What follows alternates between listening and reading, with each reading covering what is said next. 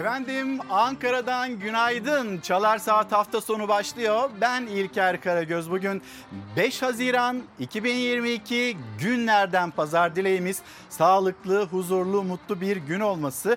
Yeni günün notlarını paylaşacağız. Yeni günün notlarını paylaşırken işaret dilinde Meltem Hanım, Meltem Küçük, size de günaydın. Kendisi de bizlere yardımcı olacak. Yönetmenimiz bugün Hilal Orhun.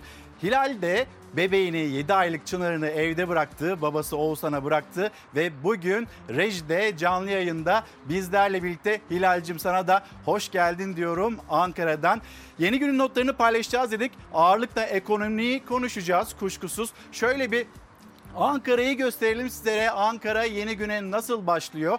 Bir yandan da bugün Dünya Çevre Günü, çevre haberlerimiz olacak. Hani ekonomiyi konuşacağız, siyaseti, politikayı konuşacağız ama bir yandan çevremizi de konuşacağız. Ne kadar sahip çıktığımızı işte şu anda ekranlarınıza da yavaş yavaş yansıtıyoruz. Ulu Önder Mustafa Kemal Atatürk'ün ebedi istirahatgahı Anıtkabir. Ekonomiyi konuşurken biz aynı zamanda acaba TÜİK'e bir haksızlık mı yaptık, kalbini mi kırdık? Onu da konuşmak istiyoruz. Böyle hani enflasyon sepetindeki fiyatlar. TÜİK, sana da günaydın. Şu anda ekranlarınızdaki bu heybetli binada, TÜİK binası. İşte gördüğünüz gibi bu binada hesaplanıyor enflasyon rakamları. Sonra memur için, memur emeklisi için gözlerde bir yandan da tabii ki Temmuz ayına, Temmuz'un birine çevrildi. Nasıl bir enflasyon rakamı çıkacak ve TÜİK'in açıkladığı rakamlarla ilgili endişeler, vatandaş ben öyle hissetmiyorum, TÜİK'in açıkladığı enflasyonun çok daha yukarısında bir pahalılık var diyen vatandaşlarımız var. Bir hatırlatmamız daha olsun.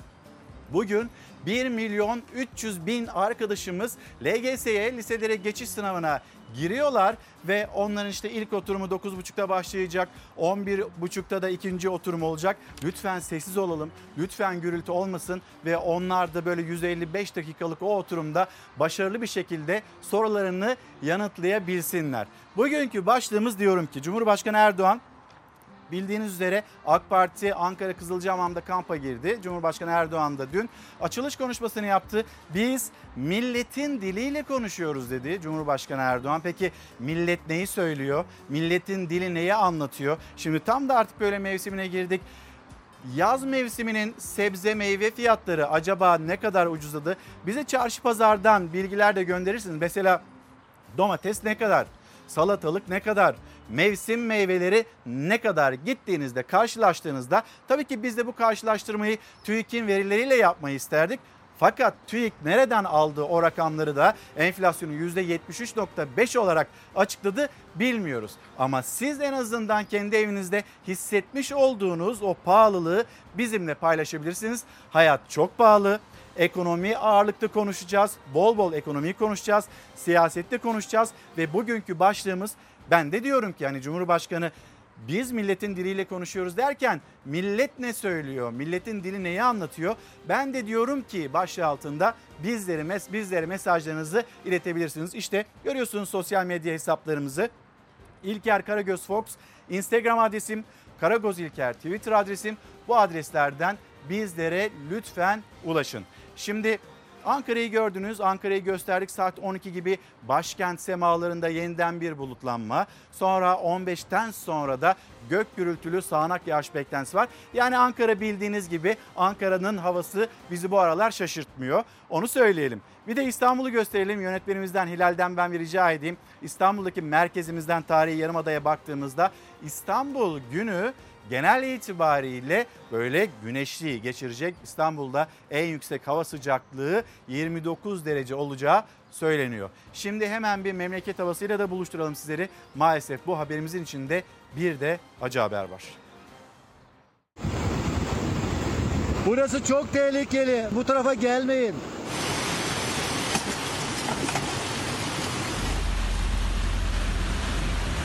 Meteoroloji kuvvetli sağanak uyarısı yapıyordu günlerdir. Sel baskınlarına karşı dikkat çağrısı da. Yağmur beklendiği gibi sel oldu bazı illerde. Burdur'da suyun dolduğu evdeki engelli bir kadın hayatını kaybetti. Maalesef bir vatandaşımız vefat etti. Burdur'da akşam saatlerinde başlayan sağanak yağışın ardından kent merkezinde su baskınları yaşandı. Burdur-Karamanlı yolu Çendik Kavşağı mevkiinde su baskını ve heyelan nedeniyle trafik uzun süre tek taraflı verildi. Kent merkezinde bazı yollarda da çatlaklar oluştu.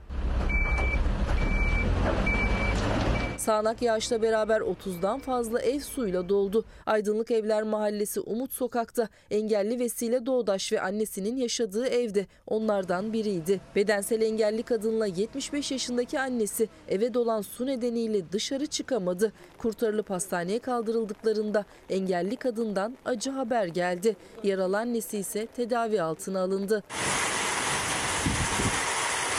Ankara'da geceyi şimşekler aydınlattı. Sağanak ve dolu etkili oldu. Doludan kaçanlar akaryakıt istasyonlarına sığındı. Kızılcahamam D yedi yüz elli karayolunda yola düşen toprak parçaları ise sürücülere zor anlar yaşattı.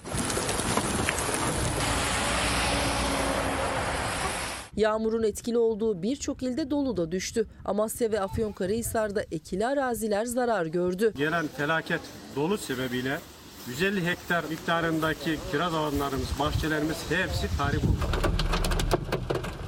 Selin bir can aldığı Burdur'da hava sıcak hafta boyunca. Ancak tüm hafta kuvvetli yağmur var. İç Anadolu, Marmara ve Karadeniz'de hafta boyunca yağmurlu. Kuvvetli yağmur İstanbul'da da yarından itibaren etkili olmaya başlayacak. Meteoroloji Burdur, Isparta, Antalya, Karaman, Konya ve Niğde'de sel baskınları yaşanma ihtimali yüksek uyarısı yapıyor. Dikkatli ve tedbirli olmakta yarar var.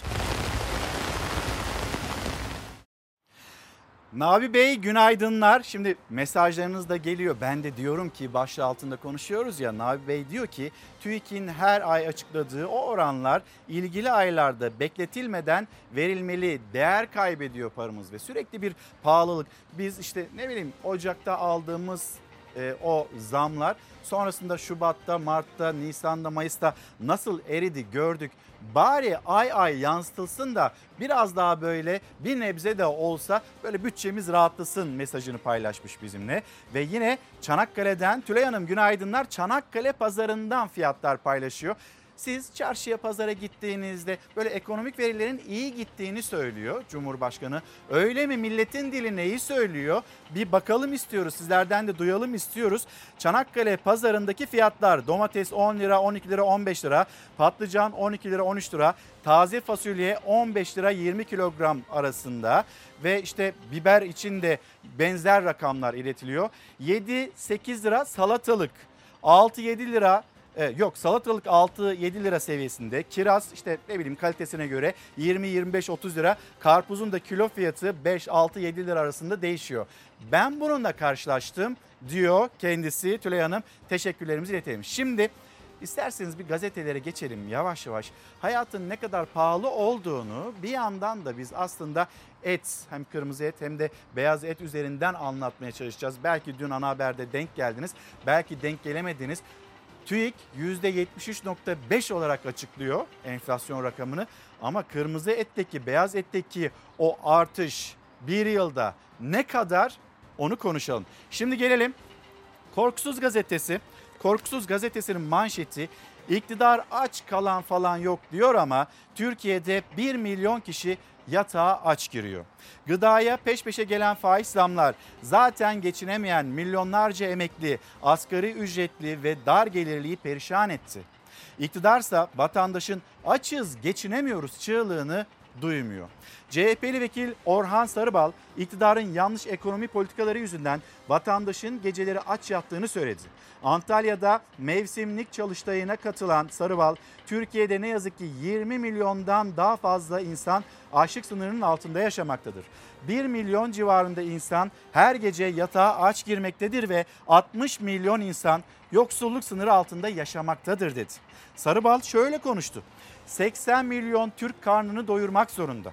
Çiftçi kazanmazsa, üretimde kalmazsa kendi kendine yeterli ülke olmak mümkün değil.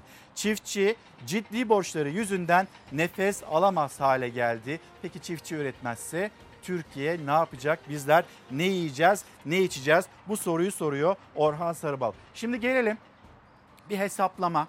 Kırmızı et üzerinden, beyaz et üzerinden o pahalılığa hep birlikte bir bakalım, sonra konuşalım. Ben de diyorum ki başlığıyla. Et fiyatları ha, burada yazıyor abi. Yeni enflasyon açıkladılar. Yalan. Biz görüyoruz burada ne olduğunu. yüzde yetmiş üç buçuğa inanmıyorum çünkü kendim esnafım, kendi sattığımı biliyorum ben. yüzde yüzün altında olmadı şu anda zamlar. Et fiyatları geçen seneye göre yüzde yüz yirmi beş arttı. Çok anormal arttı. yüzde yüz yirmi beş çok büyük bir rakam. Kırmızı ete bir yılda gelen zam yüzde yüz yirmi beş. TÜİK'in açıkladığı yıllık enflasyonunda gıda enflasyonunun da çok üstünde. Dar gelirli aydan aya alabildiği kırmızı eti artık sofrasına çok nadir koyabiliyor. Gerçekten alamıyoruz. Yani bunu samimiyetle söylüyorum, alamıyoruz. Geçen sene bu zamanlar alabiliyor muydunuz? Yani en azından ayda bir iki ayda bir giriyor evimize. Savuk alamayacak duruma geldik. Bir kilo kıyma altmış beş lira, bir kilo kuşbaşı yetmiş liraydı. Bu seneki fiyatı söylüyorum. Bir kilo kıyma yüz elli oldu.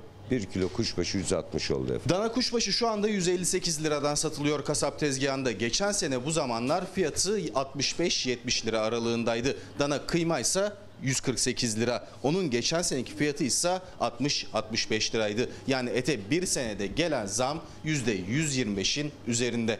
altmış liraya alıyorduk. TÜİK ne yapmaya çalıştığını ben, biz anlamış değiliz. Düşük gösteriyor. Neden düşük göstermeye çalışıyoruz? Karkas fiyatları şu anda doksan yedi lirayla yüz lira arasında değişiyor. Geçen seneki fiyatlar karkasın kırk dört kırk beşti. Ulusal Kırmızı Et Konseyi'nin karkas et fiyatındaki artış da zaten enflasyonun çok üzerinde. Karkas etin fiyatı da bir yılda yüzde yüz yirmi arttı. Fiyatı artan et sadece kasapta satılan değil, Diyanet de vekaleten kurban kesimine yüzde yüz zam yaptı. iki bin yirmi birde bin yüz yirmi beş lira olan vekaletle kurban kesim bedeli iki bin iki yüz elli liraya çıktı. Geçen sene yarı yarı yarıya fark var, yüzde yüz fark var. Etle ne işimiz var ki? Ben emekli adamım, et, et, et alacak şeyim yok yani ben. Geçen sene bu zamanlarda alabiliyor muydunuz? Alıyorduk. Şimdi yüz yetmiş lira, yüz altmış beş lira. Tavuğa da zam geldi. Tavuklar e, geçen sene itibariyle konuşalım. on yedi on sekiz liraydı tavuğun kilosu. Şu anda kırk beş lira olmuş tavuğun kilosu. Beyaz ette fiyat artışı kırmızı ete göre çok daha yüksek. Kilogramı yaklaşık on sekiz liraya satılan tavuğun fiyatı bir yılda yüzde yüz elli arttı. kırk beş liraya çıktı. Et hayal yani. Eti unut. Tavuk? Tavuk da hayal oldu. Kimse alamıyor ki. Kimsenin gücü yok abi. Bir kilo tavuk alamıyoruz. Pahalı oluyor, alamıyorsun yani. Kemikine diyor otuz milyon, kırk milyon. Aylık bir buçuk milyar kuru ekmek. Münire Hanım, günaydınlar. Asgari ücretlerden bahsediyorsunuz devamlı. Bir de yetim aylıklarının kuş kadar olduğundan bahseder misiniz lütfen demiş. Bizlere de günaydın demiş. Biz de günaydın diyelim. Elbette bu ülkede pek çok kesim var. Emeklilerimiz var. İşte sizler de hatırlatıyorsunuz yetim aylıklarının ne kadar düşük olduğunu ve bu şartlarda nasıl geçinilecek diye soran izleyicilerimizden birisi. Yılmaz Bey günaydın. Yılmaz Tosun. E bakıyorum bazı kanallara, her şey güllük gülistanlık. E bu millet pazara, markete gitmiyor mu? Sanki vatandaş oradaki fiyatları görmüyor mu? Cebine bakmıyor mu? Mutfakta tencereyi kaynatmıyor mu? Nasıl böyle davranılabiliyor diye sormuş kendisi de. Şimdi bu haberin hemen arkasından hani biz bir şey yaşamıştık. Et ve süt kurumu önünde kuyruklar oluşuyordu uygun fiyatlardan. Vatandaş oradan et alabiliyordu, kırmızı et, beyaz et. Sonra o kurumun başındaki kişi kapımızın önünde çok kuyruk oluyor diyerek zam yapmıştı. Koltuğunda kalamadı ve yine o günlerde Cumhurbaşkanı Erdoğan biz istiyoruz ki Ramazan ayı boyunca vatandaşımız uygun fiyattan etlere ulaşabilsin. E Ramazan bitti. Ramazan'ın ardından inanılmaz bir şekilde ve hemen her gün hadi abartıyorsunuz ya da abartıyorsun İlker diyorsanız da hemen her hafta ete zam geldi. Ramazan geçti. Etin fiyatı, hem kırmızı etin hem beyaz etin fiyatı zamlandı. Sonrası ne olacak? Şimdi mesela kurban, kurban bayramı yaklaşıyor. Kurbanlık fiyatları ne olacak? Onu da hep birlikte konuşalım. Gelelim, bir haber var. Et ve Süt Kurumu beş yüz yirmi milyon lira açık vermiş. Nedir haberin detayı? Görevinden alınan eski Et ve Süt Kurumu Genel Müdürü Osman Uzun'un uzun kuyrukları bitirmek için ete zam yaptık açıklamasıyla gündeme gelen idare iki bin yirmi bir yılında öz kaynaklarının tamamını yitirdi. Et ve Süt Kurumu'nun iki bin yirmide dört yüz yirmi dokuz virgül beş milyon lira olan öz kaynaklarının tamamını yitirerek beş yüz yirmi milyon lira açık verdiği ortaya çıktı. Bir Gün gazetesinden Mustafa Bildirici'nin haberine göre iki bin on yedi yılında iki yüz yetmiş dokuz milyon üç yüz otuz yedi bin iki yüz yetmiş lira kar açıklayan Et ve Süt Kurumu iki bin on sekiz yılı itibarıyla düzenli olarak zarar etmeye başladı. İdarenin iki bin on dokuz ve iki bin yirmi yıllarındaki zararı sırasıyla otuz dört milyon altı yüz altmış dört bin beş yüz doksan üç lira ve iki yüz yirmi iki milyon dokuz yüz doksan bir bin iki yüz on üç lira oldu. iki bin yirmi bir yılında kurumun öz kaynağı e, eksiye düşerek eksi doksan bir milyon dört yüz yetmiş dokuz bin yedi yüz yirmi sekiz lira olarak gerçekleşti. on dört kentte toplam on sekiz satış mağazası olan ve kendisine ait bir genel müdürlük binası bulunmayan kurumun on yıldır aynı binada kiracı olduğu, iki bin yirmi yılı itibariyle K D V dahil aylık kirasının iki yüz doksan iki bin altı yüz kırk lira olduğu hesaplandı. Et ve Süt Kurumu iki bin on sekiz yılından beri, dikkat ederseniz habere, iki bin on sekiz yılından beri zarar ediyor. Peki ne oldu iki bin on sekiz yılında? Şimdi onunla ilgili Cumhuriyet Halk Partisi Sözcüsü Faik Öztürk'ün bir açıklaması var, oraya geleceğiz. Yalnız bir Kızılcahamam kampına gidelim. Kızılcahamam kampında yine Cumhurbaşkanı Erdoğan'ın gündeminde ekonomi vardı ve ekonomiye dair de krizin sebebi, şu an yaşanılan krizin sebebi olarak Cumhurbaşkanı Erdoğan dokuz yıl öncesini, Gezi Parkı olaylarını gösterdi. Şimdi bir Cumhurbaşkanı'nı dinleyelim. Muhalefetten gelen eleştiriler, yanıtlar, ona bakalım. Sonra bir tarihe dikkat çekiyor Faik Öztürak'ta. iki bin on sekiz yılında. iki bin on sekiz yılında ne olmuştu? O haberi getireceğiz ekranlarınıza. Cumhurbaşkanı saldım çayıra mevlam kayıra usulüyle ekonomi yönetiyor. Ne diyordu? Faiz düşük tutunca enflasyon düşecekti. Niye düşmüyor? Şayet Gezi olaylarıyla başlayan ihanetlerin ülkemize ödettiği ağır bedeller olmasaydı bugün bir buçuk trilyon doları bulan bir milli gelirle çok farklı bir yerde olacaktık. Gene hayali düşmanlarla uğraşıyor. İşte şunu yaptırmayanlar da, bunu yaptırmayanlar da, şöyle de böyle. Ya bırak bahane ya. Bahanelerin arkasına sığınamazsın arkadaş. Faizi de enflasyonu da düşürmek zorundasın. Çünkü söz verdin. Muhalefet yüzde yetmişi aşan yüksek enflasyon rakamları üzerinden hükümete hedef alırken Cumhurbaşkanı Erdoğan ekonomide olumlu bir tablo çizdi. Milli gelirimiz arttı derken her ay giderek artan yüksek enflasyon sorununa hiç değinmedi. seksen dört milyonluk ülkede sokaktaki fiyatlardan haberi olmayan herhalde iki kişi var. Biri Erdoğan, diğeri Bahçeli. Dünya küçülürken hamdolsun bizim büyümemiz yüzde yedi virgül üç olarak gerçekleşti ilk çeyrekte. Cumhurbaşkanına bakıyoruz, o zaten ayrı bir alemde. Beştepe harikalar diyarından millete masal anlatıyor. Bu ülkede açlık yok diyor. Bir hanımefendi bağırdı. Enflasyon, enflasyon, enflasyon diye. Muhalefetin tek yetkili sensin, enflasyonu neden düşürmüyorsun sorusuna Cumhurbaşkanı iki bin on üç yılındaki Gezi olaylarını hatırlatarak yanıt verdi. Gezi olmasaydı Türkiye başka bir noktada olacaktı dedi. Gezi vandalizminin ülkemize doğrudan maliyeti bir buçuk milyar dolardan fazla. Türk ekonomisine verdiği toplam zarar ise yüzlerce milyar doları bulmaktadır. Yok Türkiye ile uğraşan varmış, şuymuş buymuş. Gezi olayları sebebiyle bugünkü ekonomi bozuluyormuş. dokuz sene geçti ya. Düzelt, düzelt. Ayağımıza taktıkları çelmeleri artıranlara diyoruz ki bu milletin son ferdi de şehit olmadan aziz vatanımızın tek karış toprağını kirletemeyeceksiniz. Enflasyona falan mücadele etmiyor Cumhurbaşkanı. Etse bu sonuç çıkmaz. Demek ki teslim oldular enflasyona. Ortada politika yok, ortada strateji yok. Cumhurbaşkanı enflasyona, hayat pahalılığına, zamlara hiç değinmedi. Sessizliğini korudu ama Dışişleri Bakanı Mevlüt Çavuşoğlu Avrupa'da, Amerika'da da yüksek enflasyon var diyerek Amerika'nın yüzde sekizlik enflasyonunu benzin zamlarıyla anlattı. Ama Türkiye'nin yüzde yetmiş üçlük enflasyonunu gündeme almadı. Geçen Amerika'da akaryakıta, pompada on sekiz sent bir günde zam gelir. Amerikalılar Amerika'daki zamları nasıl anlatıyor biliyor musunuz? Açık arttırmada fiyatlar sürekli artıyor. Artıran var mı? İşte beş, on, on beş, on beş, yirmi falan. Artık böyle espriye dökmüşler artış fiyatını.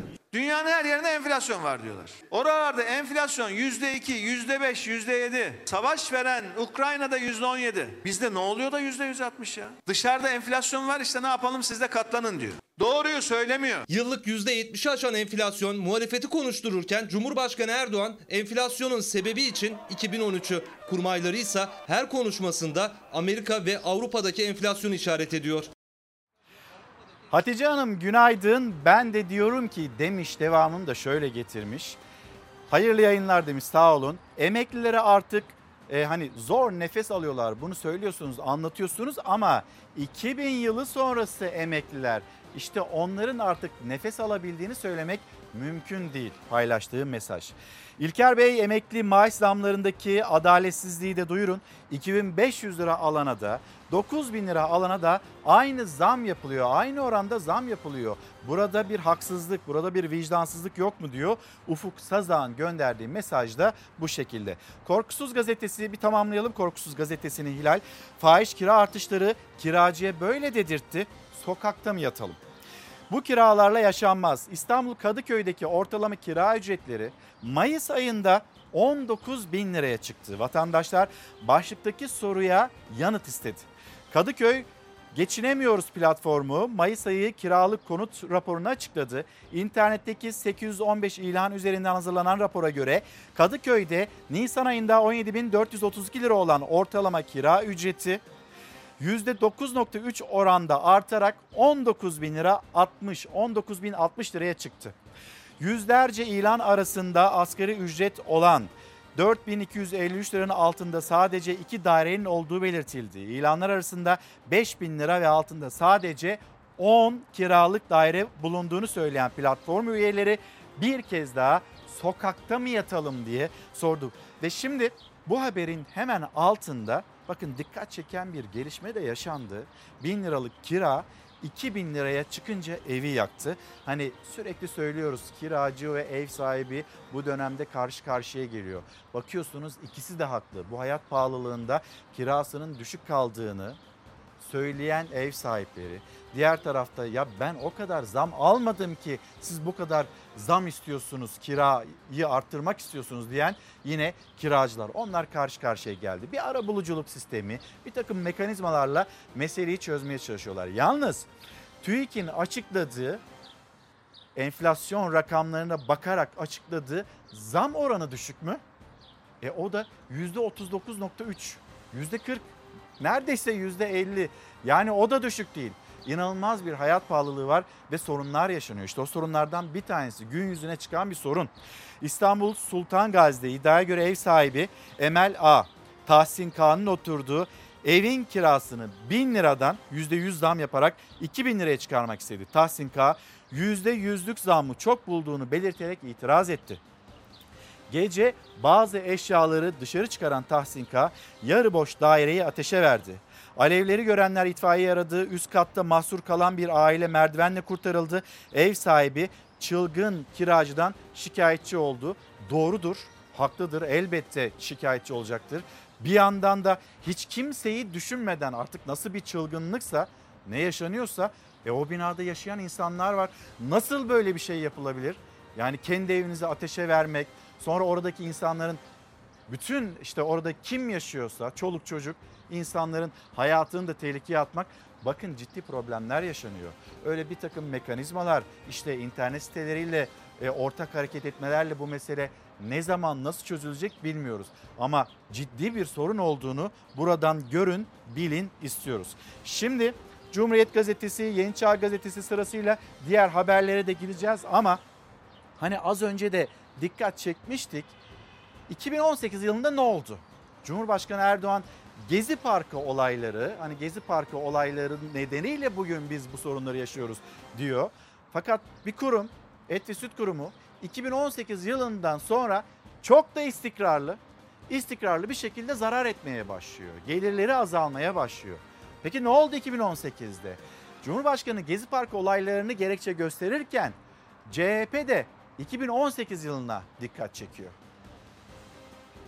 iki bin on sekiz yılında Türkiye dünyanın hiçbir yerinde görülmeyen, bilinmeyen, adına da Cumhurbaşkanlığı hükümet sistemi denen bir ucube rejime geçti. Her şey tek kişinin dudağının arasına girdi.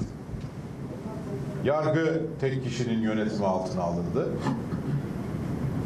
Devletin diğer organları tek kişinin yönetimine girdi ve burada bu dönüşüm sağlanırken de Türkiye'nin en köklü kuruluşları kapatıldı. Yani her şey bir kişinin iki dudağı arasına geçti. Şöyle diyorlar, biz bu sistemi kurduğumuzda işler hızlanacak. Hiçbir iş yürümüyor.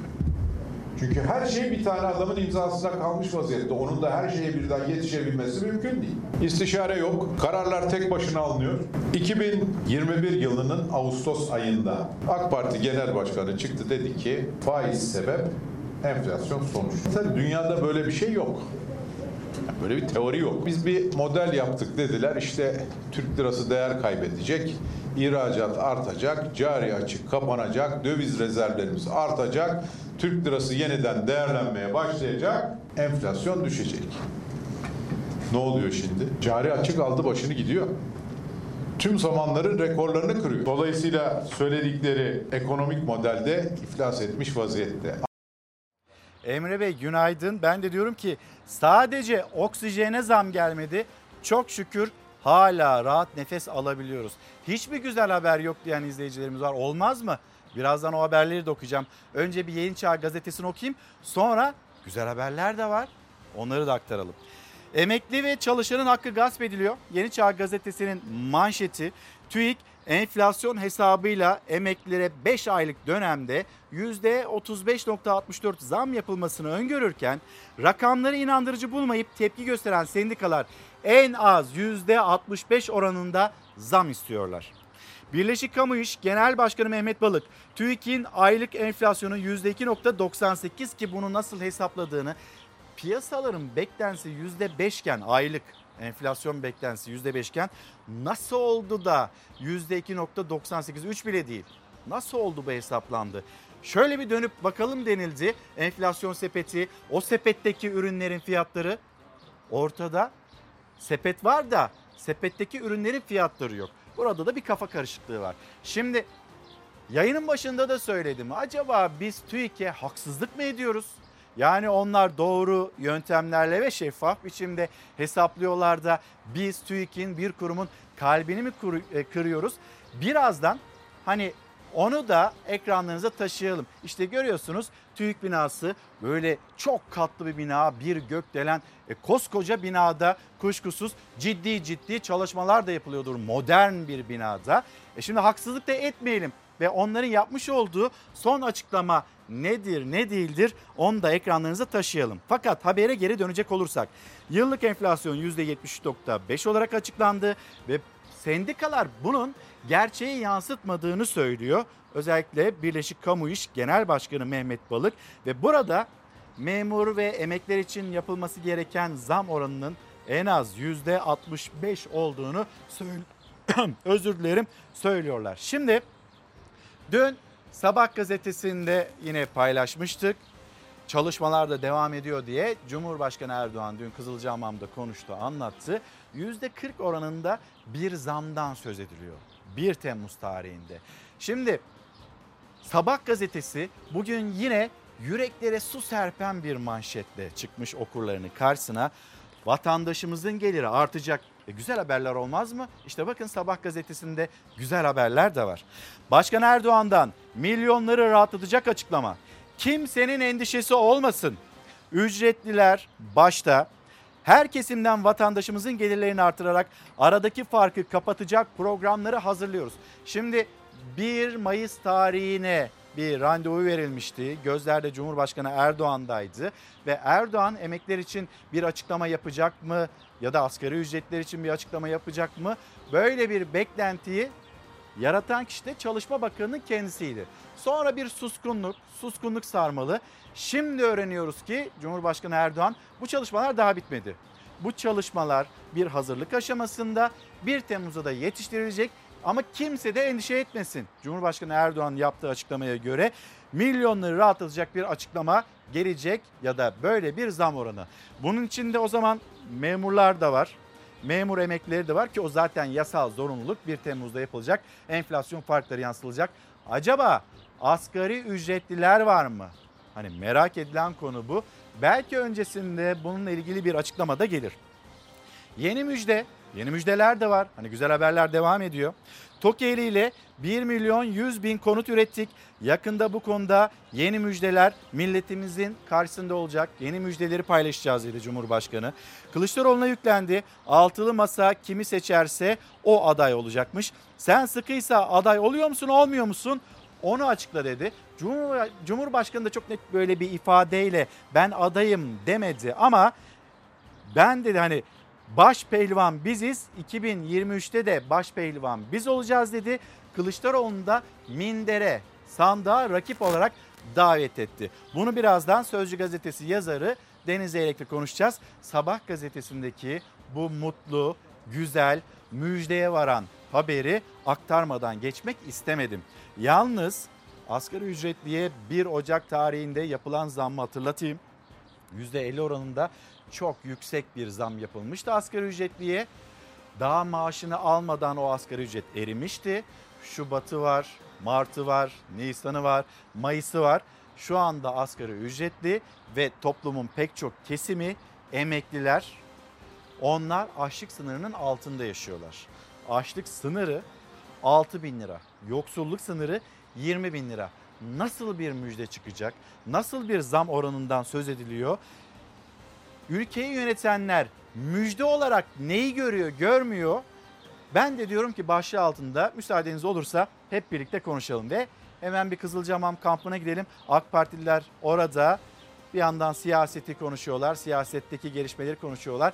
Bir yandan da mola aldılar, esprili bir akşam geçirdiler. Halı saha maçı vardı. Dışişleri Bakanı Mevlüt Çavuşoğlu, bakın o halı saha maçında en çok kime yüklendi? Adam yok.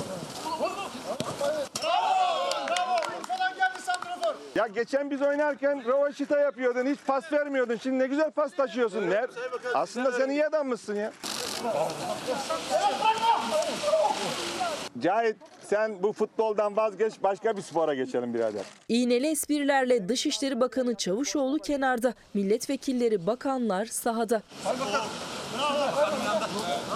otuzuncu istişare toplantısı için Ankara Kızılcahamam'da kampa giren AK Partililer toplantıların tamamlanmasının ardından eşofman kramponlarla halı sahadaydı. Benim olduğum yerde her zaman iddia vardır, merak etmeyin. Kırmızı ve mavi takımların maçını Dışişleri Bakanı kenardan izledi. Zaman zaman da sahadakilere sataştı. Grup başkan vekilliğinden geçtiğimiz günlerde alınan Cahit Özkan'ın performansını ise beğenmedi. Cahit, sen bu futboldan vazgeç, başka bir spora geçelim birader.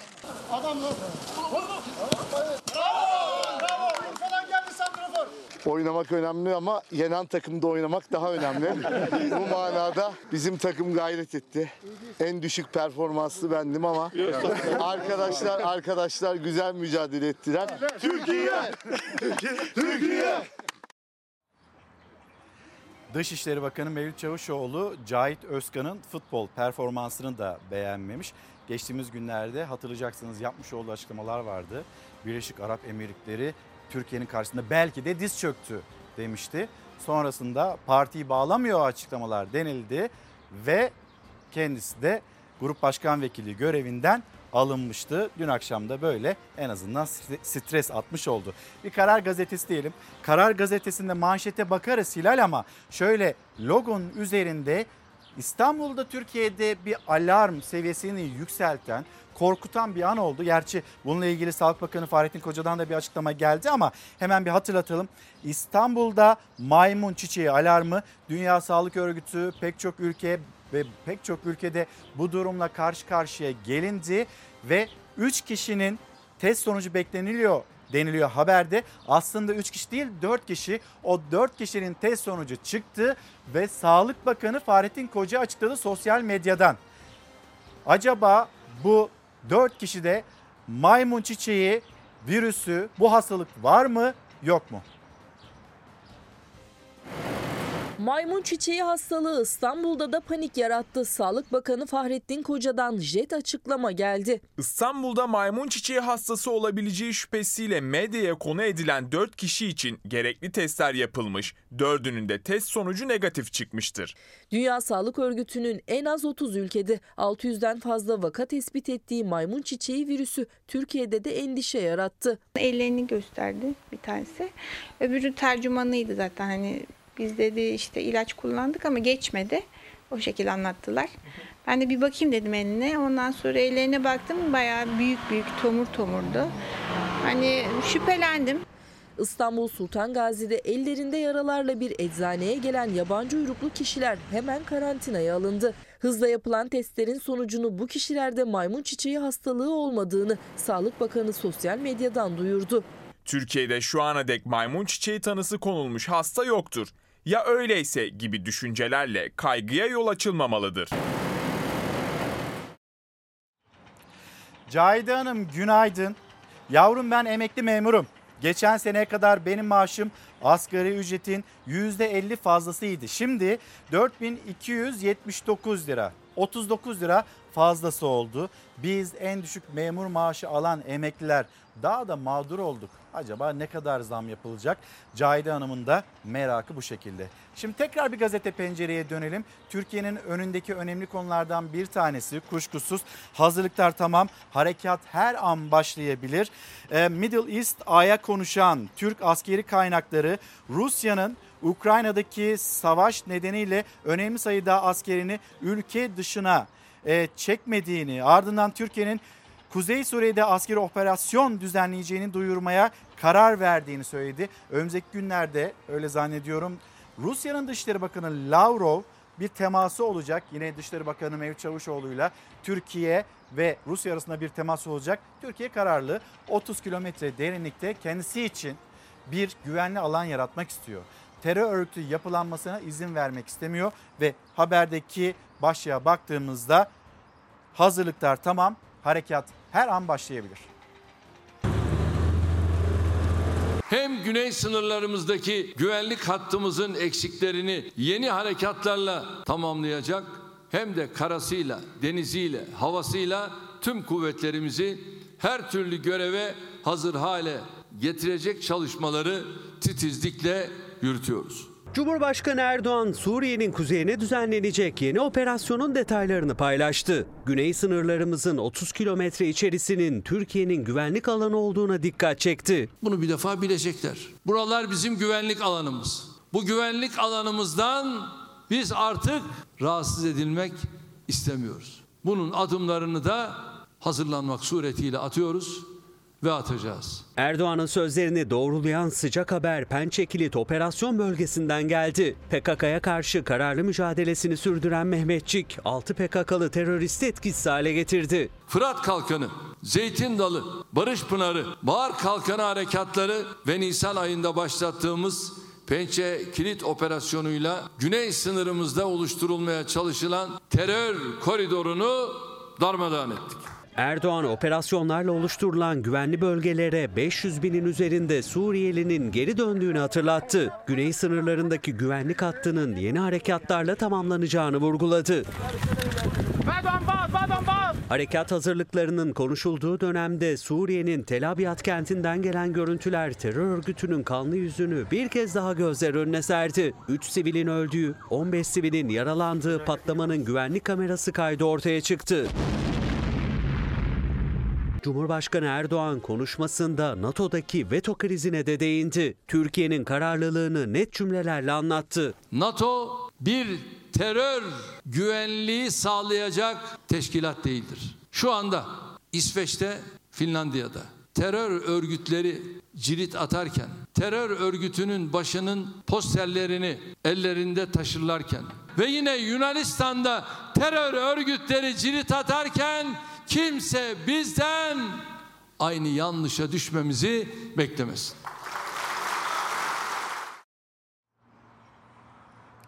Sizlerden gelen mesajlara baktığımızda bir yandan haberi dinliyorum, diğer yandan sizlerden gelen mesajlara bakıyorum. Ben de diyorum ki bugün başlığımız, işte görüyorsunuz sosyal medya hesaplarımız hem bize hem de ülkemizin gündemini takip ederseniz çok seviniriz. Bir yandan da bizleri kendi gündeminizden de haberdar ederseniz çok seviniriz. Bakın bir izleyicimiz yazmış, diyor ki ben de diyorum ki bu yokluk nereye gidiyor? Gerçekten de psikolojimiz bozuldu artık. Ne zaman markete gitsek hani bazı kalemler yüzde yirmi ve üzeri, orada gelen zamlar işte elektrikte, doğalgazda, benzine gelen zamda, mazota gelen zamda dikkatimizi çekiyor ve manşette onlar oluyor. Yalnız iğneden ipliğe her şeye zam geldi ve vatandaş da bunu söylüyor. Şimdi Hilal bir Karar gazetesine geri dönüş yapalım mı? Sonraki haberimiz bu olmayacak ama e şimdi TÜİK'e biz bir haksızlık ettiysek özür de dilemek isteriz. Bir başlığı okuyayım, haberi sonra aktaracağım ama yine en azından Bilginiz olsun. Şeffaflık gereği sepeti gizledik. Son yirmi dört yılın en yüksek enflasyonunu açıklayan TÜİK bu kez madde sepetini yayımlamadı. Ekonomistler uygulamayı eleştirirken kurumdan amaç Avrupa Birliği ile uyum ve şeffaflık savunması. Böyle bir savunma geldi. Yani biz bugüne kadar Avrupa Birliği'ne uyumlu değildik. Bu sepeti açıkladığımız için de şeffaflık ilkesinden de uzaktık. En iyisi karar verdik. Avrupa Birliği'ne de uyumu da sağlayalım dedik. Sepetteki ürünlerin fiyatlarını açıklamıyoruz. Şeffaflık gereği TÜİK böyle bir karar almış. Artık biz mi haksızlık ettik? Biz mi şeffaflık e, olmasın diye zorladık bilemiyoruz. Ama sizlerden de görüşlerinizi bekliyoruz. Ben de diyorum ki başlığı altında. Ve şimdi Rize'ye gideceğiz. Rize'de yaşanılan bir olay, bir durum, bir turist. Orada Fırtına Deresi'nin kenarındaydı. Birden ayağa kaydı, dereye düştü ve iki gündür kendisini arama, kurtarma çalışmaları devam ediyor.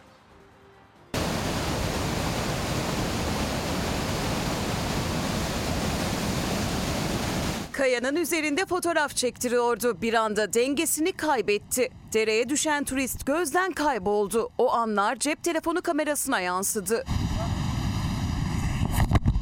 Ummanlı turist Rize'nin Çamlıhemşin ilçesinde tatil yapıyordu. Arkadaşlarıyla birlikte Galerdüzü bölgesinde dere kenarına indi. kırk dokuz yaşındaki turist bir kayanın üzerine çıktı. Arkadaşlarına poz vermeye başladı. Gürül gürül akan derede ellerini yıkayan turist ayağa kalktığı sırada bir anda dengesini kaybetti, suya düştü. Karların erimesiyle debisi yükselen derede akıntıya kapıldı, gözden kayboldu. Cep telefonuyla fotoğraf ve video çeken arkadaşları ne yapacaklarını şaşırdı.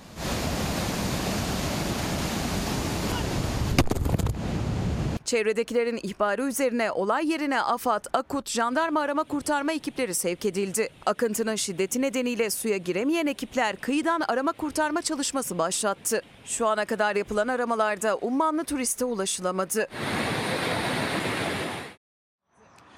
Bilal Bey günaydın, diyor ki enflasyon bir yandan da yakıta pahalıdır. Eğer yakıtın fiyatı düşmezse bu pahalılıkta devam edecek diyor. Benim emekli maaşım iki bin yüz altmış lira, geçinemiyorum, faturalarımı ödeyemiyorum diyor. Beren Mutlu, hani ben de diyorum ki bugün başlığımız, ben de diyorum ki demiş ve devam etmiş. İki ekmek on lira, biz neyi konuşuyoruz? Şimdi elbette gündemimiz ağırlıkla ekonomi, ekonomiyi konuşacağız. Bir yandan siyaset, siyasetin başlıklarını da konuşacağız. Hızlı bir şekilde molaya gidelim. TÜİK'le ilgili haberimiz de hazır. Molanın dönüşünde o haberi de paylaşalım ve bu konu üzerinde lütfen hem düşünelim hem de konuşalım. Efendim bir kez daha günaydın. Çalar Saat hafta sonu devam ediyor. Sözcü gazetesi yazarı Deniz Zeyrek. Deniz abi de yanımda. Şimdi böyle siyasetin konularına bakacağız. Ve sonra eminim ve biliyorum ki Deniz abi İlker bunları bir kenara bırakalım, ekonomiyi konuşalım diyecek. Ve haklı olarak da ekonomiye döneceğiz. Abi günaydın. Günaydın. Hoş geldin. Hoş nasılsın? İyi vallahi, özlemişiz. Terası mı, yayın yapmayı mı? Yayın yapmayı da, terası da, burayı da valla. Hoş geldin abi. Şimdi Cuma günü Orta Sayfa programında sen hani böyle Doğan abi de sıkıştırdı. Fox Haber Genel Yayın Yönetmeni Doğan Şentürk de senin sıkıştırdığı bir kulis bilgisi. Ona geçiş yapacağım. Yalnız böyle seçimler zamanında olacak mı? Ne zaman olacak? Aday kim olacak? Cumhur İttifakı'nın adayı Cumhurbaşkanı, işte birazdan açıklamalarını sizler de dinleyeceksiniz. Cumhur İttifakı'nın adayı kim ve neden Cumhur İttifakı Millet İttifakı'nın adayını bu kadar merakla ve hasretle bekliyor? Onları da konuşmak istiyorum Deniz abiyle. Hemen şimdi bir bakalım adaylıkla ilgili yapılan o son açıklamalara, sonra da konuşalım. Siyaset meydanının baş pehlivanı yirmi yıldır biziz. iki bin yirmi üçte de biz olacağız. Var mısın yarın erken seçimi ilan etmeye? Aynı gün içinde adayımızı açıklayalım. Var mı sende o yürek Erdoğan? Seçim günü açıkla, Cumhurbaşkanı adayımızı açıklayacağım. Seçim tarihi belli. Bizden yeni seçim tarihi istiyor. Sen şimdiden Haziran iki bin yirmi üçe hazırlan. Sıkıysa aday oluyor musun, olmuyor musun? Önce bunu açıkla. Cumhurbaşkanı Erdoğan yirmi yıldır siyaset meydanının pehlivanı biziz dedi. iki bin yirmi üç seçimlerinde mindere, yani adaylık yarışında karşısına Kılıçdaroğlu'nu çağırdı. C H P liderinin erken seçim ilan etresine seçim tarihi belli diye yanıt verirken ısrarla aday ismi istedi. iki bin yirmi üçte Cumhurbaşkanı adayı olup olmayacağına ise yüreksizliğini, çapsızlığını göstererek cevap vermiş. Bir kulis bilgisi vereyim. Kılıçdaroğlu iktidarla muhalefet arasında böyle bir şey başlamış. Aynı anda adaylarımızı açıklayalım ama seçime gidelim. O konuda pazarlık yapıyorlar. Kılıçdaroğlu adaylığını açıklasın, M H P'de erken seçimi açıklasın. Bizim adayımız Cumhurbaşkanı Tayyip Erdoğan'dır desin. Kasım ayında seçime gidiyor. Bu önemli bir iddia Deniz. Kılıçdaroğlu aday olursa erken seçim mi olacak? Evet, hemen onlar da adaylarını açıklayacaklar eş zamanlı olarak. Bunlar senin kulis bilgilerin. Her iki evet. taraftan aldığın kulis bilgileri. Evet, Çok böyle, önemli isimlerden aldığın kulis böyle, bilgileri. Böyle bir Deniz. pazarlık Yine var. Gazeteci Deniz Zeyrek de Fox Orta Sayfa programında erken seçim tartışmalarının perde arkasına dönük dikkat çeken bir kulis bilgisini paylaştı. İktidarla muhalefet arasında erken seçim pazarlığı olduğunu öne sürdü. Seçime bir yıl var ama iktidar muhalefetin adayını öğrenmek için acele ediyor. Binali Yıldırım'ın da adayınızı açıklayın çıkışına Davutoğlu'ndan yanıt geldi. Önce siz adayınıza karar verin. Aranızda bir aday belirleyin de Recep Tayyip Erdoğan da karşısına kim çıkıyor onu bir görsün bakalım. Erdoğan da bu şeyi yapıyor. Yapıyor ki biz bir ismi üretelim, sonra o ismi her gün vursun, daha kendisi adaylığını ilan etmedi. Bizim çıkaracağımız adaya her gün vura vura onu yıpratsın seçime kadar. Daha Cumhurbaşkanı adayını belirleyemeyen, niçin bir araya geldiklerini, seçimden sonra ne yapacaklarını anlatamayanlara milletimiz itibar etmez. Ona altılı masa karar verecek. Çünkü Cumhurbaşkanı sıradan bir olay değil. E, toplumun her kesimini kucaklayacak, e, temiz bir adam olacak, devleti tanıyacak. Altılı masa kimi seçerse o aday olacakmış. E, altılı masa da bunu bu kadar uzatmasın artık, kararını ne zaman verecekse bir an önce versin. Artık bu yıl içerisinde bu açıklamayı yapacaklardır. Millet İttifakı'nın Cumhurbaşkanı adayı kim olacak? En çok da iktidar cephesi merak ediyor. Şimdi Sözcü gazetesinden Deniz Zeyrek'in iddiasıydı bu. Ha, Peki Deniz abi bunu biraz daha açar mısın? Ne ya, diyor bu? Şimdi iktidarla E, muhalefet, ana muhalefet arasında nasıl bir pazarlık var? Sonra seçim kararını kim alacak? Ankara neyi konuşuyor? Bir anlatır mısın? Ya şöyle bir durum var. Ee, benim gördüğüm kadarıyla iktidar cenahının yaptığı anketlerde e, işte bütün muhalefet adayları, aday adayları anketlerde Tayyip Erdoğan'ı geçiyor. Ama Tayyip Erdoğan'ın efendim siz şu farkı kapatırsınız diyebilecekleri fark Kılıçdaroğlu'yla var. Dolayısıyla Kılıçdaroğlu'nun aday olmasını istiyorlar. Yani şimdiden olsun ki fark büyümesin. Ee, yani çünkü her ay oy mu kaybediyor? Tabii tabii. Ya tepe taklak gidiyor oyları. Yani şimdi en son anketlerde yüzde yirmi dokuz kararsızlar dahil. Bu AK Parti'nin yaptığı da anket mi? AK Parti'ninkinde de otuz otuz bir falan çıkıyor yani. Ee, en son biliyorsun genel baş şey genel başkan yardımcısı otuz dört diye açıklamıştı. E şimdi otuz birlerde, hatta M A K e, beş bin yedi yüz elli kişiyle altmış üç şehirde yapmış. O açıkladı. E, yirmi dokuz AK Parti'nin kararsızlar dağıtılmış şeyi. E, Cumhurbaşkanına oy veririm diyenlerin oranı otuz altı civarında. E, kararsızların oranı yüzde beş civarında falan. Kattığın zaman Ee, hani çok öyle olağanüstü bir rakam çıkmıyor. Dolayısıyla bu gittikçe de aşağı doğru gidecek. Ekonomide düzelme sinyali var mı? Yok. Bir ara süper bono falan konuştular, onu da yapamadılar. Yani mevcut koşullar ona elverişli değil. O da belli oldu yani. E, enflasyon TÜİK'e rağmen seksenlere dayandı. Değil mi? Yani Tabii. E şimdi bu koşullarda her bir ay, her geçen ay daha da kötüleşecek.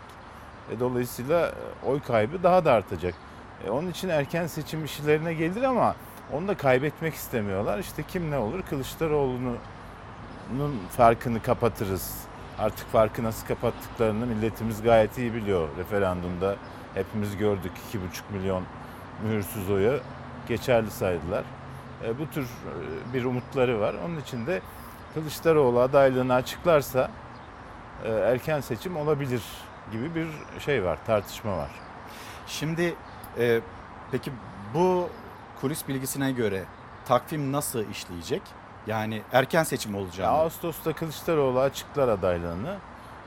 Cumhurbaşkanı da seçim kararı alır. Öyle bir şey var yeni anayasada, biliyorsun. Ya meclis... Böylelikle bir anayasa tartışması da olmayacak diyorsun. Tabii, hani tabii. Bir kez daha aday olur mu olmaz mı tartışması yaşanmadan e, Kılıçdaroğlu eğer adaylığını açıklarsa, Cumhurbaşkanı Erdoğan da dünkü konuşmalarından anladığımız kadarıyla baş pehlivan. Benim iki bin yirmi üçte de işte zamanında olacak da dedi, evet. Ama Kılıçdaroğlu açıklarsa zaten o bir hodri meydandır. Baş, baş pehlivana da hodri meydan yaparsan herhalde görür yani. Seçim kararını M H P niye alıyor? Yok, M H P almaz. Yok. Yani M H P de çağrı yapar. Ee, yani aday belli, bizimki de M H P belli. M H P bu denklemde var mı yok mu? Yani bu AK Parti ile C H P arasındaki bir görüşme mi? Yok, arka yok, kapı hayır, diplomasisi hayır, mi? Hayır canım. Ne, iktidar, ne diyeceğiz buna? İktidarla muhalefetin paslaşması bu yani genel olarak. Yani böyle bir tablo ortaya çıkmış. Şimdi ana muhalefet C H P, Millet İttifakı zaten erken seçim istiyor. Tabii. Adayı görmek istiyor.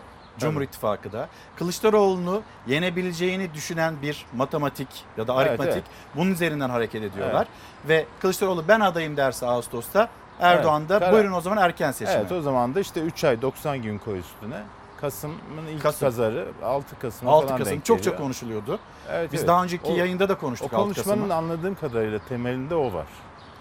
Peki e, o zaman hani bu soru kadük mü kalıyor? Neden böyle Kılıçdaroğlu'nu istiyor ya da neden bu kadar Millet İttifakı'nın adayını merak ediyorlar? E tabii kadük falan kalmıyor canım. Yani bu şu anda nasıl kazanırız? Meclisten umudu kesmişler bak. Öyle mi? Evet, yani mecliste. Onu kazanamıyoruz diyorlar. Mecliste e, belli ki iktidar çoğunluğu olmayacak. E, ama Cumhurbaşkanı'nın kazanma ihtimali rakibine göre var. Yani anketlere baktığında hani böyle muhalefetin adayına oy veririm diyen yüzde kırk beş ise mesela yüzde on on beş civarında da bir adaya bakarım diyen kesim var şimdi. O adaya bakarım diyen kesime odaklanmışlar. Yani muhalefetin adayını beğenmeyebilir, o yüzde on beş bize gelebilir. Tayyip Erdoğan'ı tercih edebilir. Böyle bir şey var. Bir de yani şimdi muhafazakar milliyetçi kesim Kemal Kılıçdaroğlu'na oy vermeyebilir gibi bir şeye de dayanıyorlar. Yani öyle Teze. bir öyle bir matematikleri de var. Ee, ama bence orada da hayal kırıklığına uğrayabilirler. Çünkü mesele şu galiba daha çok. Yokluk, yoksulluk. Bunun üzerinden bir yol yürünecek. Bir de mesela Deniz abi e, şimdi İYİ Parti E, düzeltiyorum. Büyük Birlik Partisi lideri Mustafa Destici'nin de yapmış olduğu bir açıklama var. Hatta Hilal, o açıklamayı bir paylaşalım mı izleyicilerimizle? Destici neler söyledi? Kılıçdaroğlu, Kılıçdaroğlu'nun adaylığı ile ilgili ve Kılıçdaroğlu'na, Kılıçdaroğlu'na yakışır bu adaylık. Bununla birlikte takip eden cümleleri de vardı. Aktaralım, öyle konuşalım. Sadece masadakilerin iradesine, görünen altı kişinin e, iradesinin tek başına yeterli olacağını düşünmüyorum. Orada Cumhurbaşkanı adayı belirlenirken mutlaka e, H D P'nin görüşü, P K K'nın görüşü e, dikkate alınır. E, A B D'nin görüşü dikkate alınır kanaatindeyim. Yani Sayın Kılıçdaroğlu kendisi aday olmak istiyor. Partisi ona aday göstermek istiyor. Kendi kurmayları onu aday olarak görmek istiyor. Doğrudur. Haklarıdır. E, çünkü bu masanın oluşmasında, kurulmasında Ee, en çok emek veren Sayın Kılıçdaroğlu olmuştur. O masanın lokomotif partisi, e, en fazla oya sahip olan partisi Cumhuriyet Halk Partisi'dir.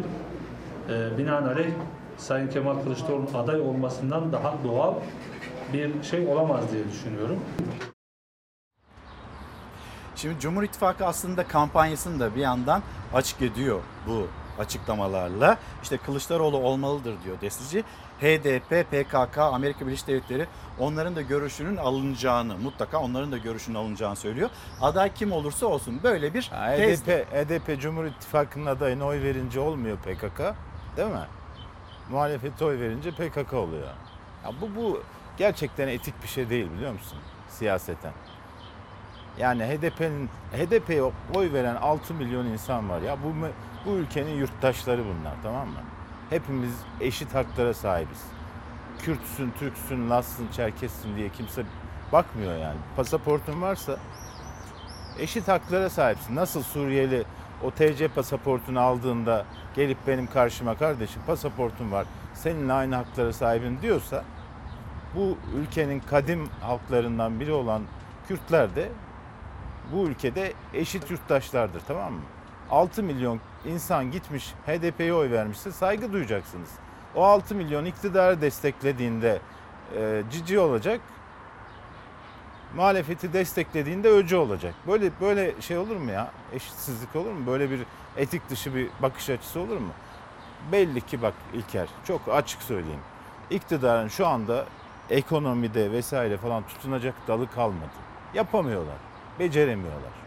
Bak dört senedir Tayyip Erdoğan'ın elinde her türlü yetki ve güç var. Birini alıyor, ötekini atıyor, onu atıyor, getiriyor. Her gece karar çıkarıyor. Şunu şöyle olmasına karar. Meclisi falan bıraktık. Orada sarayda oturuyorlar tek başlarına.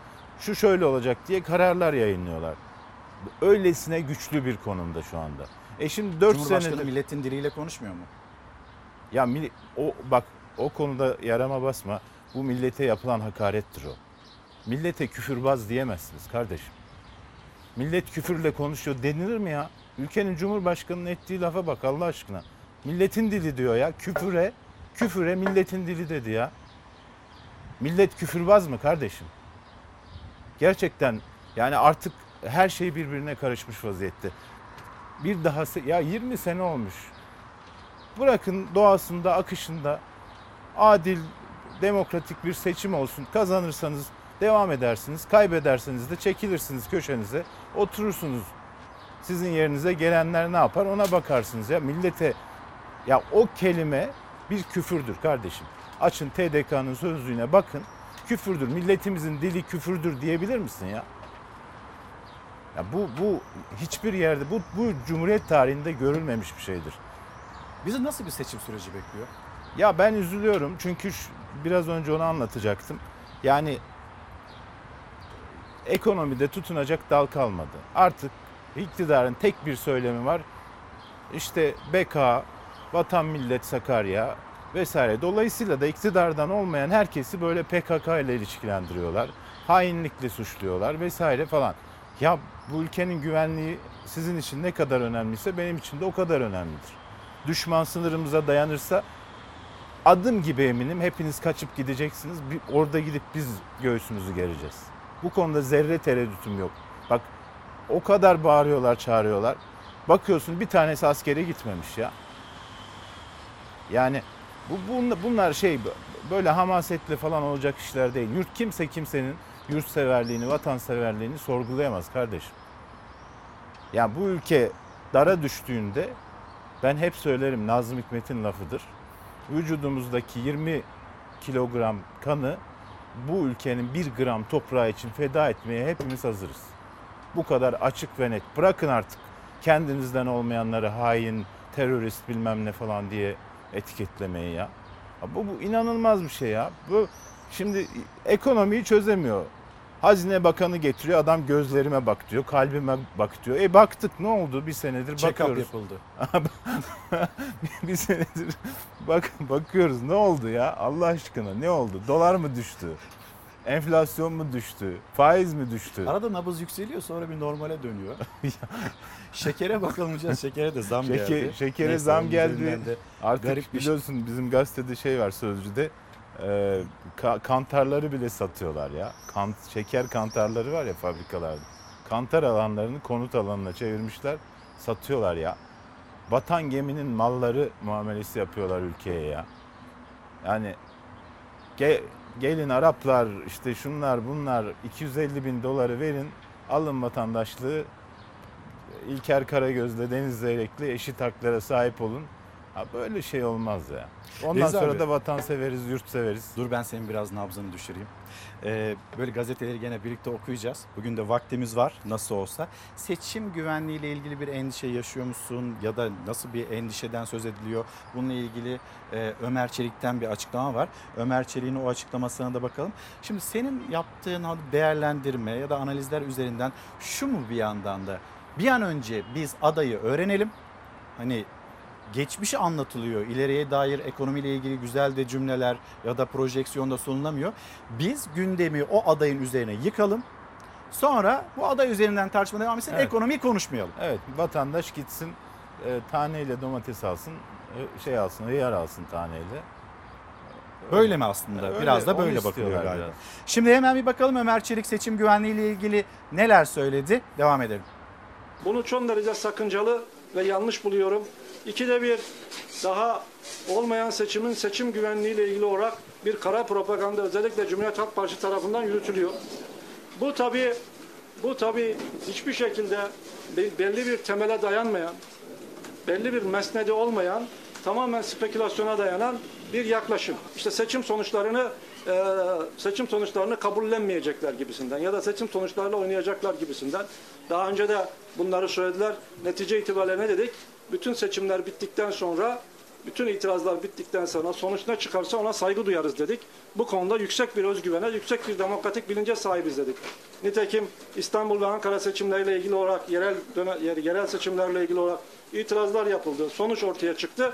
Biz de sürece saygı duyan, sonuca saygı duyar dedik ve sonuçta kazananları tebrik ettik. Bu konuda suçlanacak zerre kadar geçmişinde ya da bugününde bir leke yoktur AK Parti'nin. En büyük seçim güvenliği garantisi terörle mücadeledir. Terör bir ülkenin seçim güvenliğini tehdit eden en büyük beladır. Terörle mücadeleye destek vermeyenlerin, terör konusunda sesi çıkmayanların, bir çıkıp da ortada ya da suç örgütleriyle mücadeleye destek vermeyenlerin, bu konuda sesi çıkmayanların çıkıp da bize söyleyeceği seçim güvenliği ile ilgili bir ders yoktur. İşte bak mesela terörle mücadeleye destek olmayanların. Şimdi bu bir kalıp değil mi? Kim destek olmuyor ya? Kemal Kılıçdaroğlu terörle mücadeleye karşı mı çıkıyor? Sınır ötesi harekatla ilgili mesela C H P'nin suç, suç, suç örgütleriyle mücadeleye destek olmayanlar. Meral Akşener uyuşturucu, kaça, uyuşturucu kaçakçılarının yakalanmasına karşı mı çıkıyor? O limanlara uyuşturucu gemilerini, uçaklarını Meral Akşener mi, Ahmet Davutoğlu mu getiriyor? Yani bu bu var ya, bu bakış açısı işte siyasi etik açısından sorunlu bir bakış açısı. Üstü. Yani yaklaşım. Bizim dışımızdaki herkes haindir, teröre destek oluyor bilmem. Ya yapmayın, gözünüzü seveyim. Bu Mehmetçik bu milletin çocuğu değil mi? Aralarında C H P'linin çocuğu da var, İyi Parti'nin çocuğu da var, M H P'linin çocuğu da var. Savaşanları nasıl birbirinden ayırt edersin ya? Bu bu millet kendi evladına sahip çıkmıyor mu ya? Bir ülkenin yarısını teröre destek, şey terörle mücadeleye destek olmayanlar diye ayırıyorsun. Yani hangi mantıkla yapıyorsun bunu? Deniz Ama bak şimdi... bu söylem işte yeni seçim öncesinde iktidarın söylemi olacak. Yani bu, çok bu... açık kampanyanın nasıl yürüyeceği evet. belli. Yani işte bir ya kardeşim Barış Pınarı harekatı başladığından beri, yarım bırakıldığından beri bu millet o operasyonun tamamlanmasını bekliyor zaten. Niye altı ay önce tamamlanmadı ya da niye üç ay önce gündeme gelmedi?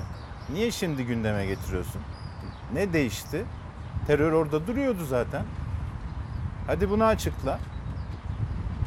Yani ne ne hangi şey değişti? Değil mi? Terör terör orada duruyordu. Terör oradan saldırmaya devam ediyordu. Bu milletin evlatlarına, Mehmetçiğe. Ne bekliyordunuz? Şimdi mi aklınız başınıza Deniz geldi? Abi, ben filmi biraz daha geri sarayım. Ankara seçimleri, aday Mehmet Özteseki, Millet İttifakı'nın adayı Mansur Yavaş. Mehmet Özteseki'nin yapmış olduğu açıklama, eğer Millet İttifakı'nın adayı Mansur Yavaş kazanırsa su faturalarını kim toplayacaktı? Teröristler, P K K'lılar. Tekrar o tarihlerdeyiz. İstanbul seçimleri. Seçim bitti, Cumhurbaşkanı topal ördek olacak dedi. Sonra bir şekilde hiçbir şey olmasa bile kesinlikle bir şeyler oldu. Tabii Ama onlar mi? anlayamadı ya da Sayın Ali İhsan Yavuz anlayamadı. Erken yani tekrar seçime giderken Ekrem İmamoğlu'nun rakibi Binali Yıldırım ne söyledi? Başkanım niye böyle oldu? Çaldılar. Çünkü çaldılar. Bak mesela diyor ya biz saygı duyduk. Ya kardeşim Y S K Başkanı çıktı on üçünde şey bir Nisan'da saat on iki civarında dedi ki muhalefetin adayı on üç bin beş yüz oyla öndedir dedi değil mi? Evet. Bunu niye kabul etmiyorsun? Y S K Başkanı açıklamış. Niye tekrar seçime gittin? Niye Y S K'nın üstünde boza pişirip seçimi iptal ettirdin? Hukuki bir karar mıydı Allah aşkına? O zaman böyle senle bu kadardı çıktısını aldığımızda. Evet. anlamaya, böyle anlatmaya çalışırken küme küme grafiği ben bir şey demiştim sana yayın sırasında. Çünkü anlatamamıştık. Ya boş ver abi ya. Hani ne kadar izah etmeye çalışsak da bu buradan bir şey çıkmıyor. Evet. E şimdi söylem bu. Evet, yani saygı duysan o zaman saygı duyardın o sonuca, ama duymadığın için millet saygı duydurtmayı kendi oyuna biliyor. on üç bin beş yüz fark ne oldu? sekiz yüz bin fark. sekiz yüz bin farka dönüştü. Şimdi bir veriyi paylaştı Sayın Mehmet Balık, teşekkür ederim size de. E, diyor ki tüm zamanlar e, satış ile edinim Türkiye'de iki yüz doksan üç bin altı yüz elli yedi, Antalya'da Deniz abi yetmiş bin yüz seksen sekiz, bu tüm zamanlar. iki bin yirmi iki yılında iki Haziran'a kadar Türkiye'de otuz bir bin dokuz yüz seksen dokuz konut satışı olmuş. Antalya'da, sadece Antalya'da yedi bin dokuz yüz on sekiz. iki bin yirmi birde daha düşük. Tüm Türkiye'de on altı bin sekiz yüz on, Antalya'da iki bin dokuz yüz elli altı yabancılara yapılan konut satışları. Hani vatandaş oluşları kademe kademe, sadece alan kişi de değil, ailesiyle birlikte artan bir nüfus, artan bir popülasyon, bundan söz ediyoruz. Şimdi Karar Gazetesi'ne bir gelelim mi? Olur. Karar Gazetesi'nde biz aslında e, aday belirleme, hani bu konuyu konuştuk. Neden daha fazla Kılıçdaroğlu'nu istiyor? Deniz Zeyrek de anlattı. Şimdi TÜİK'e bir haksızlık mı yapılıyor? TÜİK'in kalbi mi kırılıyor? Haksız yere kalbi mi kırılıyor? Bakın şöyle bir haber var. Şeffaflık gereği sepeti gizledik. Son yirmi dört yılın en yüksek enflasyonunu açıklayan TÜİK bu kez madde sepetini yayımlamadı. Ekonomistler uygulamayı eleştirirken kurumdan amaç Avrupa Birliği ile uyum ve şeffaflık savunması şeklinde geldi. Yani bugüne kadar şeffaf davranmayan kurum Mayıs ayı enflasyonunda şeffaf davranmaya karar vermiş. ENAK açıklamış yüzde yüz altmışlık bir enflasyon. TÜİK açıklamış şeffaf bir şekilde yetmiş üç nokta beş. Markete her geliyorum şok oluyorum. Her gün zam geliyor. Bugün aldığımı yarın aynı fiyata alamıyorum. Yağ, şeker, ekmek, her şey. En basit çay. TÜİK enflasyon rakamlarını yüzde yetmiş üç virgül beş olarak açıkladı. Ama hangi fiyatlarla bu oranları hesapladığını açıklamadı. Tüketicinin sepetindeki fiyatlar zaten TÜİK'e uymuyordu. Bu kez karşılaştırma imkanı da ortadan kalktı. TÜİK'ten açıklamaysa şeffaflık iddiasıyla geldi. Söz konusu tabloların sunum şekli ve içeriği konusunda piyasadaki fiyat hareketlerinin kullanıcılar tarafından daha doğru okunması ve takip edilmesine imkan verecek bazı düzenlemeler yapıldı. TÜİK sepetindeki fiyatları her ay kalem kalem açıklardı, ancak ilk kez bu ay sepetindeki fiyatları açıklamadı. TÜİK'in sayfasına baktığımızda ise en son Nisan ayındaki verileri görüyoruz. Hemen yanında boş bırakılan sütunda Mayıs ayına ait veriler olmalıydı. Ama o veriler yok. Yani Mayıs enflasyonunu hesaplarken TÜİK beyaz peyniri kaç liradan sepete koydu ya da domatesi. Hiçbiri artık TÜİK'in çizelgesinde yer almıyor. Muhalefet enflasyon TÜİK yönetimindeki son bir ayda yaşanan iki istifaya işaret ederek sepetindeki kalemlerin bu kez açıklanmaması kötü yönetimi perdelemenin itirafı diyor. Bunu diyerek TÜİK'te fiyattan sorumlu yöneticiyi değiştirmelerinin esbabı mucibesini de açıklamış oldu. Bunları geçsin Bakan Nebati. Fiyatları gösteren madde sepetini neden açıklamadıklarını bir söyleyiversin. Bugün açıklanan enflasyon rakamları enflasyon artışının hız kesmiş olduğunu ortaya koyuyor. TÜİK sepetinde yayınlanmayan veriler için ilk kez Başkan Yardımcısı İbrahim Demir Anadolu Ajansı'na açıklama yaptı. Daha rahat anlaşılabilmesi için, şeffaflık için yapıldı dedi. TÜİK'in bu düzenlemeyi yaparak otuz üç ülkenin fiyat, ağırlık, endeks yayınlama durumu ve TÜFE haber bülteni açıklama dönemlerine uyum sağlamayı amaçladığı görülmektedir. Enflasyon haber vermeden milletin cebinden parasını almaktır. Çaktırmadan parasını almaya çalışmaktır. Gerekçesi böyleydi TÜİK'in. Gerçeklerse sokakta, vatandaşın cebinde aslında. Enflasyon çok kötü, yani felaket. Yani bunun yüzdesi müzdesini artık tahmin edemiyorum. Benim hissettiğim cebime göre yüzde iki yüzler. Yani şeye üç biçim fiyat geldi. Hı hı. Elektrik, doğalgaza daha dün geldi. yüzde otuz doğalgaza. Hani e, ayda bir, neredeyse haftada bir zam yapıyorlar sağ olsunlar. Yağ alıyordum, mısır özü yağı yirmi sekiz lira. yirmi sekiz lira mısır özünü alıyordum. Şimdi en kötü yağ yüz altmış dokuz lira. Yani farka bakın. Geçen sene satmış olduğumuz beş litre yağ, yani yüz, yüz T L'ye satıyorduk. Bugün iki yüz liraya satıyoruz. iki yüzün üstünde satıyoruz. Beyaz peynirin kilosunu geçen sene biz yirmi beş otuz liraya satıyorduk. Bu sene yüz dokuz, yani yüz on lira. Geçen sene otuzlu yumurta sattığımız otuzlu yumurta işte yirmi beş, yirmi altı, yirmi yedi arası değişiyordu. Bu sene elli beş lirayı gördü. Şimdi şeffaflık nedeniyle, hani başka bir şey gelmesin kimsenin aklına, Avrupa Birliği'ne uyum için biz aslında o sepetteki fiyatları açıklamadık. O yüzden de biz TÜİK'in marketinin neresi olduğunu bilemiyoruz. Yani şeffaf İşlerine davranmadığı ge- dönemde de bilmiyorduk, şimdi de bilmiyoruz. Bu kez fiyatları da bilmiyoruz. Avrupa Birliği tukaka, değil mi? Tabii. Kıskanıyorlar da bir yandan. Evet. Yani şimdi bize bize altımıza oymaya çalışıyorlar bilmem ne, ama işlerine gelince Avrupa Birliği'ne uyum. Ya kardeşim, şeffaf ne demek? Şeffaf, saydam demek yani. Bir taraftan baktığın zaman görüyorsun içini dışını. Değil mi? E şimdi sen burada saklamışsın. Ya patlıcan kaç lira? Senin hesabında belli değil. Belli değilse şeffaf olamaz. Yani bu böyle çıkmasın diye TÜİK'te çalışanlar istifa ettiler. Bunun altına imza atmamak için. Burada bir tane niyet var kardeşim. Temmuz ayında işçiye, memura bu oran çerçevesinde zam yapılacak. Gerçeği açıklarsan,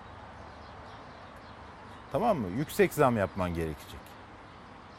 Uyduruk bir rakam açıklarsan ona göre zam yapman gerekecek. Niye özellikle? Bak, iddia ediyorum Temmuz'dan sonra açıklayacaklar. Neyi? İşte bu şeyi, e, ne listesi, sepet listesini. Ya sen yumurtanın fiyatını vatandaştan mı saklıyorsun? Allah aşkına ya. E Biberin... Sanki vatandaş gittiğinde onlar da, yani esnafın da şöyle davrandığını mı düşünüyorlar acaba? Avrupa Birliği uyumu sebebiyle, sebebiyle biz de etiketimizi göstermiyoruz. Bak şunu yapan e, pazarcılar var. Bizim Osman abi var yüzüncü yıl pazarında. İlker diyor, etiket koymaya utanıyoruz. Halden alış. Geçen biri para koymuştu, böyle... gördün mü sen onu? Nasıl abi? Etiket yerine para koymuştu. on, on T L'yi tutturmuş şeye, mandala. Şey işte bir sebze şeyinde, tezgahında o duruyor. Yani bir kilosu on lira demek. Yani esnaf orada söylemeye utanıyoruz. Bu parayı istemeye utanıyoruz. Dün nasıldı, şimdi nasıl? Bunu yapıyor. Hani Avrupa Birliği'ne uyum evet. için yapmıyor da bunu yapıyor. Söyleyemediği için, çekindiği için. Kendisi de aynı dertten muzdarip çünkü. Tabii Ama tabii. Deniz abi, şimdi bak bir tane fotoğraf var. Hemen e, sevgili Ozan Bingöl, vergi uzmanı Ozan Bingöl'le de bir yandan konuşurken ilginç bir fotoğraf var. Onu da paylaşayım. Hem sizinle hem de Deniz abiyle. TÜİK muhasebat verilerine kalite logosu vermiş. E, kendisi TÜİK tarafından verilen bir e, şeyden, hani standarttan bahsediyoruz. Veriliş tarihi yirmi dört Mayıs iki bin yirmi iki, on altıncı İstatistik Konseyi toplantısında Muhasebat Genel Müdürlüğü'nün ulusal ve uluslararası verilerine TÜİK tarafından bir kalite logosu verilmiş. Baksana Deniz abi, bir, iki, üç, valla bayağı bir kalite belgesi de sıralanmış.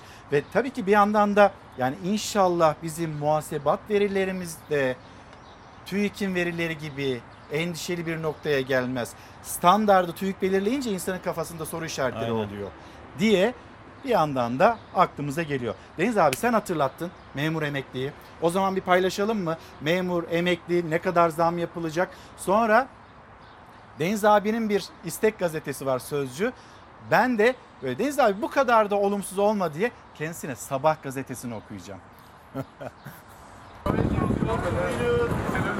Ortam belli yani, yüzde otuz beş, yüzde elli yani emekli maaşımız, ev kiracıyım ben, doğalgaz, elektrik, ev kirası, yapacak başka hiçbir şey yok. Ek iş arıyoruz, çalışabilirsek işte karnımızı doyuracak bir şeyler arıyoruz yani. Sürekli emekli ve memuru düşürmeye çalışıyor maaşları. Düşük enflasyon açıklayarak aldığımız zamlar, refah düzeyimiz sürekli düşüyor. Bu şekilde giderse memurlarımız eksik maaş almış olacaklar. Yıllık ise iki maaş, e, bu şekilde seyrederse iki maaş eksik e, almış olacaklar. Memurun, emeklinin gözü açıklanan enflasyon rakamlarında. Çünkü maaşlara zam TÜİK'in açıkladığı oranlara göre yapılıyor. İlk beş ayda enflasyon yüzde otuz beşi aştı. Henüz Haziran enflasyonu belli değil ama en az yüzde otuz beş zam alınacağı belli oldu. Ancak bu ne emeklinin, memurun hissettiği enflasyona denk, ne de aylardır oluşan açığı kapatmaya yetecek. Büro Memurları Sendikası altı aylık değil, aylık enflasyon zammı yapılmasını istedi. Memurlarımız önümüzdeki aydan itibaren şunu göreceğiz. altı aylık çalışmış olacaklar ama bir aylık maaşları ceplerinden alınmış olacak. Yani altı ay çalışıp beş ay maaş almış olacaklar. Acilen hükümetin aylık enflasyon hesabı yaparak enflasyon farklarının aylık olarak memurlarımızın hesaplarına yatırması gerekmektedir. Kiranın zamına gidecek. Markete girdiğin zaman bugün aldığın şey on lira. üç gün sonra gidiyorsun on iki lira. Daha yeni doğalgaza şeye zam geldi, elektriğe zam geldi. Benzin, mazot, gıda, ilaç her şey. iki bin beş yüz alan var, üç bin alan var. Bunları bir alttan yukarı çıkarması lazım. Al sana kira dört bin lira. Elektriğin, suyun, yakıtın, yiyeceğin, içeceğin ne olacak? En az yüzde elli. yüzde elli zam yapması lazım emeklinin maaşına. Enflasyon farkıyla Temmuz ayında maaşlar artacak ama bu tüm emekliler için geçerli değil. En düşük emekli maaşı iki bin beş yüz liraya tamamlanıyor. Bu sınırın altında alan emekliler ise yıllarca zam alamıyor. Gerçek maaşı bin altı yüz lira olan emeklinin aylığı yüzde otuz beşlik zamla iki bin yüz yetmiş liraya çıkıyor. Yine iki bin beş yüz liraya tamamlanacak ve o emekli ağırlaşan hayat pahalılığına rağmen iki bin beş yüz lira maaş almaya devam edecek. Kifayet etmez o. Az geliyor. Çok az. Yine eridi gitti o. Bu net enflasyon farkı değil. Bu TÜİK'in yaptığı doğru bir hesaplama değil. Şu yarım litre suyun üç lira olduğu memleketten ne bekliyorsunuz ya? Ne bekliyoruz daha doğrusu? üç lira verdim. Az önce aldım ben bunu.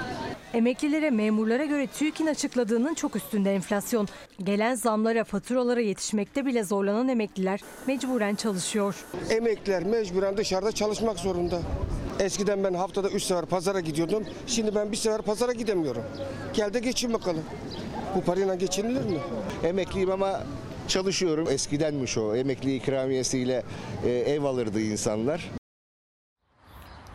Faruk Şahin Oruçoğlu günaydın. Eğer bakış açısı buysa, yani memura, memur emeklisine, işçiye daha az zam vermek için bunu yapıyorlarsa bu hak yemenin daniskasıdır diye bir mesaj göndermiş.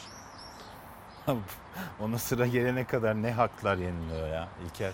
Yani bu e, ya o kadar üzücü ki. Ya bir emekli, herkesin çevresinde emekli var. Bir emeklinin maaşıyla iki depo benzin alamıyorsun biliyor musun? İki depo benzinle bir emeklinin maaşı yetmiyor bu ülkede. Daha ne söyleyeceksin? Bıraksınlar afrayı tafrayı, millete kafa tutmayı, muhalefeti hain ilan etmeyi. Kardeşim sen emeklinin maaşıyla kaç depo benzin verebiliyorsun? Sen ona bak. Geleyim senin istek gazetene. Sözcü gazetesi. Şimdi hemen şöyle önce Pancar'ın kantarı diyelim. Önce onu okuyayım, sonra diğer haberi hazırladık biz bir yandan da. Kamuya ait taşınmazları satan iktidardan yeni bir rant hamlesi daha. Pancar kantarına konut, emeklinin kampına otel. Denizli'de şeker fabrikası kantarının bulunduğu arsanın imarı konuta. Kuşadası'ndaki S G K kampının imarı ise otele çevrildi. Erdoğan Süzer'in Sözcü gazetesindeki haberi. Satılacak bu iki taşınmazın imar değişikliği Cumhurbaşkanlığı kararıyla yapıldı. Türkiye şeker fabrikalarının Denizli Acıpayam'daki pancar kantarının bulunduğu araziyi alan, buraya konut yapabilecek, S G K'nın Kuşadası'ndaki kampını alansa buraya otel kondurabilecek. Hemen oradaki görseller, fotoğraflara da baktığımızda haberin şöyle görselini de aktarmış olalım. Gelelim diğer manşete. İşte kapatma garantisinin belgesi. Bu çokça konuşulmuştu, tartışılmıştı. Atatürk Havalimanı'nı kapatmayı daha iki bin on üçte kafalarına koydukları ortaya çıktı. Belgede üçüncü havalimanının yirmi beş yıllık işletme süresi boyunca İstanbul'a yeni havalimanı yapılamayacağı ve Atatürk Havalimanı'nın kapatılacağı belirtiliyor. Şöyle bir belgeye doğru girersek, kamerayla yaklaşırsak Hilal, diyor ki orada ancak yirmi beş yıllık işletme süresi boyunca İstanbul'a yeni bir havalimanı planlanmayacağı gibi Atatürk Havalimanı'ndan tarifeli seferler yapılamayacak. Şimdi hemen haberimizi paylaşalım, biraz bunu da konuşalım. Önce tarifeli uçuşlara kapatıldı Atatürk Havalimanı. Koronavirüs salgını sonrası bir bölümüne hastane kuruldu. Siyasetin gündeminden hiç düşmedi. Ne olacağı, neler yapılacağı tartışıldı. Sonunda millet bahçesine dönüştürülmesine karar verildi. Sözcü gazetesinin haberine göre Atatürk Havalimanı'nın tarifeli uçuşlara kapatılması kararı aslında iki bin on üçte müteahhitlerle yapılan anlaşmada verildi. Yeni havalimanının ihalesinden yaklaşık iki ay önce Devlet Hava Meydanları İşletmesi ile ihaleyi kazanan firmalar arasında yapılan yazışma yıl iki bin on üç. Konu yeni havalimanının yapılması durumunda Atatürk Havalimanı'nın nasıl kullanılacağı. Belgede belirtilene göre yirmi beş yıllık işletme süresi boyunca İstanbul'a yeni bir havalimanı planlanamayacağı gibi Atatürk Havalimanı'ndan tarifeli seferlerde yapılamayacağı belirtiliyor. Atatürk Havalimanı tarifeli uçuşlara kapatıldı. Tıpkı belgede belirtildiği gibi bir bölümüne koronavirüs salgınıyla hastane kuruldu. Kar fırtınasında İstanbul Havalimanı'na uçakların inememesiyle Atatürk Havalimanı'nın konumunun önemi bir kez daha gündeme geldi. Ancak tartışmada kaldı. Atatürk Havalimanı'nın son olarak millet bahçesi olarak kullanımına karar verildi. Deniz abi, bununla ilgili kısacık bir yorum alayım. Sonra senin içini açacağım. Tamam. Ne dersin bu işte o belgeyle ilgili? iki bin on üç yılında daha böyle bir sözleşme gündeme yani gelmiş zaten. Biliyorduk zaten. Biliyorduk. Şirketin, belgesini görüyoruz. Şirketin genel müdürü zaten bir televizyon kanalında açıklamıştı. Böyle bir söz verildiğini. Aynı hat üzerinde de zaten uçuş olmaz da evet, denilmişti. Ya İlker, bir havaalanını yok ediyorsun ya. Yani mali değeri üç buçuk milyar dolar. Milli servet. Yeni de onarılmıştı. Yeni onarılmıştı değil, yeni yapılmıştı ya. Bir pist inşa etmek o kadar zor ki bak Sabiha Gökçen Havalimanı'nda iki senedir ikinci pisti yapamadılar. Fiyatı dört milyara falan çıktı. Yani bir kere çok kalın, derin bir betonu var. Çok sağlam bir yüzeydir. Çok geniştir. on altı şerittir mesela. Uzunluğu dört beş kilometredir. Ve şimdi sen bunu, iki tane pist var şeyde, yok ediyorsun. Binalarını yok ediyorsun. Körükler bir işe yarayacak mı? Bir sürü körük vardı. Hepsini alacak, satacak müteahhit firma. Bir de bakıyorsun kim aldı? Hop, o beşliden biri. Ya böyle bir şey olur mu ya? Memlekette bütün büyük ihaleler hep aynı şirketlere verilir mi ya? Hep de ne güzel teklif veriyorlar. Yani bakıyorsun şey, adam sürekli ihaleyi verenle ihaleyi alan sürekli beraber. Sürekli beraberler. Hayır, yani Sparta'da mesela ihale alınmış. Denetleme görevi de aynı şirketin. Yani işte elektrikler kesildi öyle ya. Öyle bir düzen kurulmuş ki ya, inanılmaz. Oradan adama havaalanı yaptırıyorsun, öbür taraftan yol ihalesi veriyorsun. Oradan başka bir şey. Başka bir şirket falan yok. Beyefendiler zamanında Tayyip Erdoğan'a, Cumhurbaşkanı'na bağlılıklarını bildirmişler. Zamanında dediğim otuz sene önce falan. Mesela bu iktidar giderse söke söke ödenecek mi yani? Ya hakkıyla yapmışsa ödenir tabii. Yani hakkıyla yapmışsa tabii ki ödenecek. Bakılacak ihaleye. Tabii, yani, maliyetine bakılacak. Tabii. bir liralık iş beş liraya tabii mı yapılmış? Ama sen yüz seksen milyonluk işi iki yüz elli milyona yaparsan e, aradaki yetmiş milyonun hesabı da sorulacak senden kardeşim. Vallahi Deniz abi, böyle bir sesi de ilk defa duydum. Acaba ne oluyor ki? Neyse, ben senin biraz böyle içini açayım mı? Olur. Bir Sabah gazetesini okuyayım. Tamam. Türkiye gazetesini okuyayım. Takvim gazetesini de göstereyim. Ya böyle sürekli olumsuz konuştun Deniz abi ama bak ben öyle mi? Değil. Evet, sen o konuştun yani, sen anlattın bunları hep. Bak Sabah gazetesine, e vatandaşımızın geliri artacak. Haberleri görmeyelim o zaman, şey pazardaki vatandaşı dinlemeyelim. Ama bir saniye yani onu tamam, konuşalım, bak bunu da konuşalım. Sabah gazetesi dün yüzde kırk zam yapılacak deniliyordu. E şimdi bugün vatandaşın geliri artacak. yüzde seksen enflasyon varsa yüzde kırk zam ne oluyor? Başkan Erdoğan'dan milyonları rahatlatacak açıklama, kimsenin endişesi olmasın. Ücretliler başta, her kesimden vatandaşımızın gelirlerini artırarak aradaki farkı kapatacak programlar hazırlıyoruz. Henüz hazır değil. Hazırlı. Az kalmış belli ki. Hani bir Temmuz'da yetişecektir mutlaka. Ama bu gelecek. Yani kim, bu olacak. Bak güzel tutar? Bir haber. Kim Sabah tutar? Gazetesinden. Şimdi Türkiye gazetesi. Yani bunu da okumak isterim sana. Sen rahatladın mı? Asgari ücretli ve emekliye zam sinyali. Ya, sinyali de var yani. Ya, İlker, bu ülkede emeklinin, memurun maaşları altı aylık hesaplanır. Pazarlığı altı aylık yapılır. Bir Ocak'ta yapılır, bir Temmuz'da yapılır. Arada nasıl ya? Enf- müjde değil mi bu? Abi enflasyon farkı verilir. Bu böyledir, yıllardır böyledir yani. Ocak'ta verirsin zammı, Temmuz'da verirsin iki kere. Ya bizi izliyorlar herhalde, izleyicilerimiz var yani. Yazsınlar bize. Yani bundan on beş sene önce de böyleydi, yirmi sene önce de böyleydi. Yani iki kere zam yapılır. Şimdi Temmuz'da yapılacak zam mı? Müjde diye niye veriyorsun kardeşim ya? Kim? Yani hadi sen anlamıyorsun da bu De, bir Mayıs'ta olsaydı müjde olurdu belki de, o da ya, olmadı. Hayır, üçüncüsünü hazırlık yapsan getirdim. Şimdi Eylül'de bir daha vereceğim desen üçüncü zammı, o zaman alkışlardım, tamam mı? Helal olsun derdim. Zaten verilecek olanın bir müjde olarak müjde, olması. Ya aklımızla alay dur, ediyorlar. Dur, bir tane daha diyordu var, ya şey Fa- Fatih sürekli dur. diyordu ya aklımızı, aklımızla alay ediyorlar ya.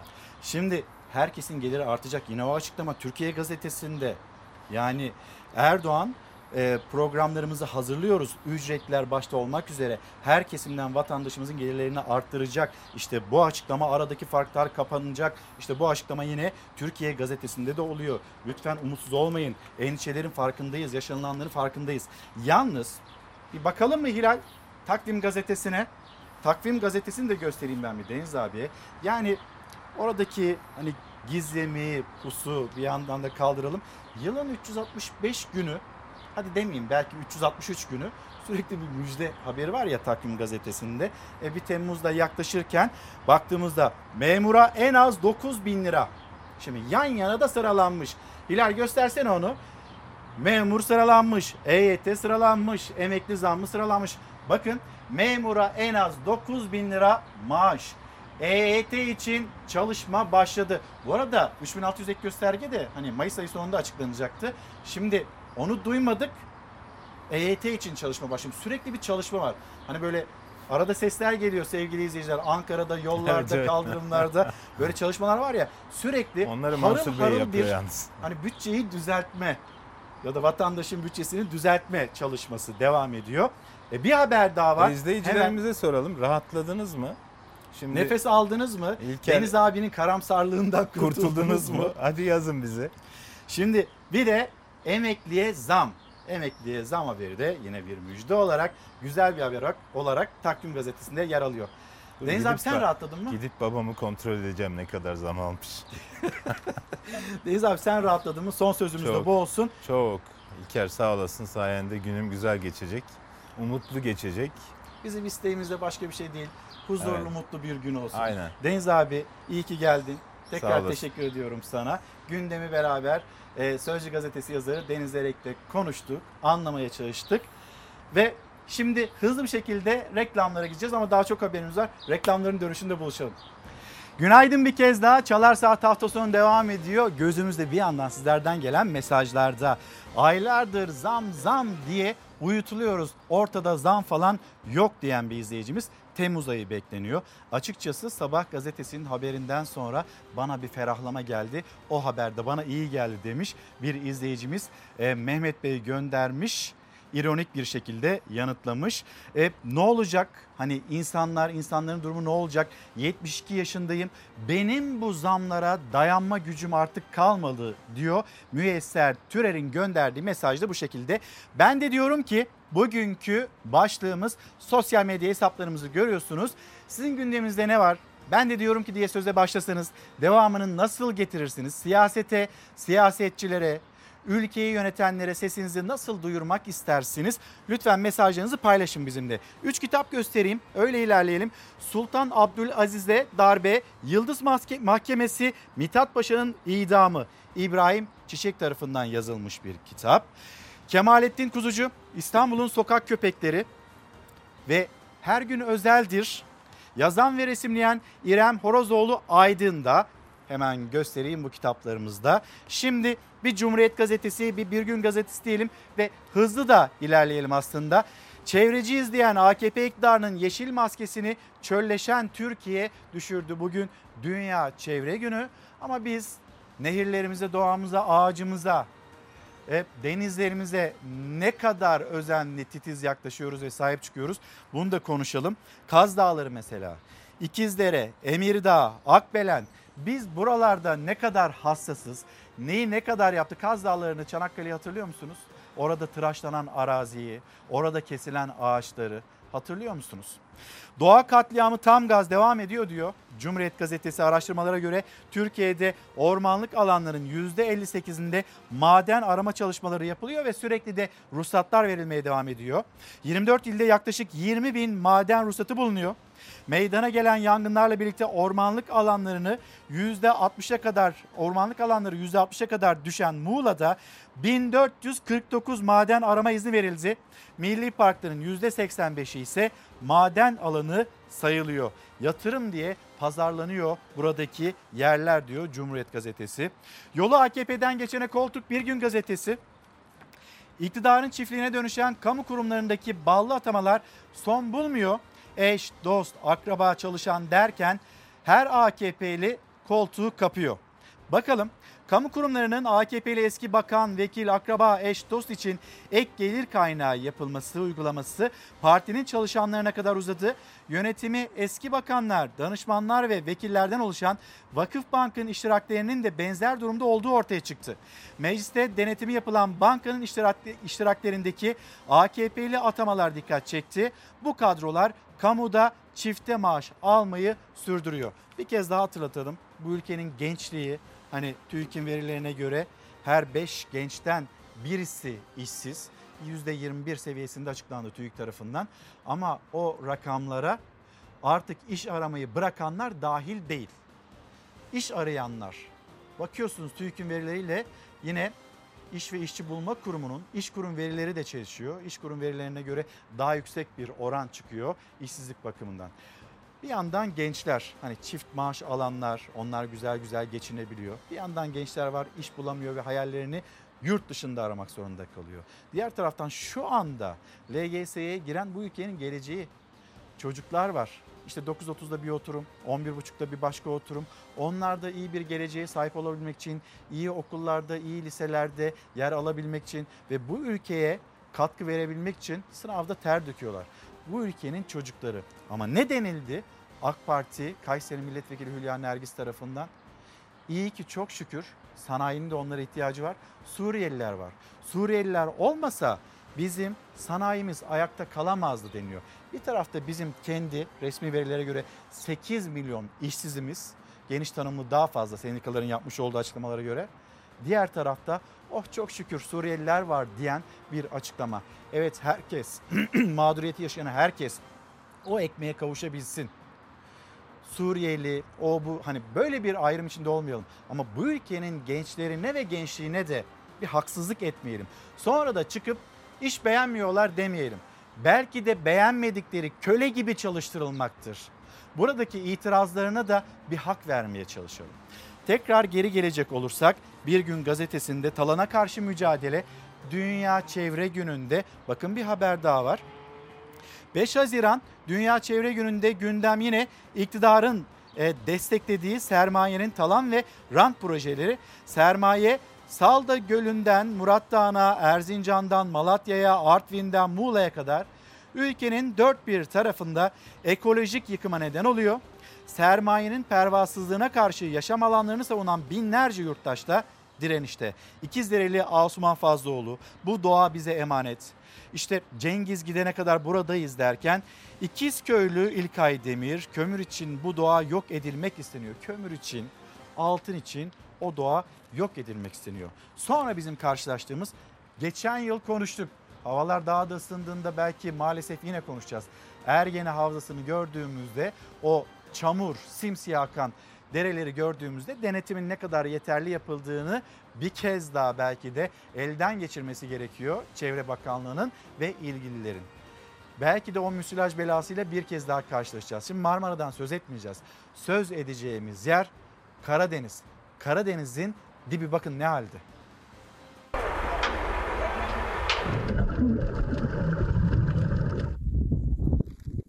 Doğu Karadeniz'de alarm zilleri çalıyor. Yayla, vadi, dere ve yol kenarlarına vahşi depolama yöntemleriyle biriktirilen çöpler taşkınlarla sürüklendiği denizde kirliliğe yol açıyor. Denizin dibi çöplük gibi. Kilometreye bin sekiz yüz çöp düşüyor. iki yüz elli ile bin sekiz yüz adet deniz çöpü belirledik.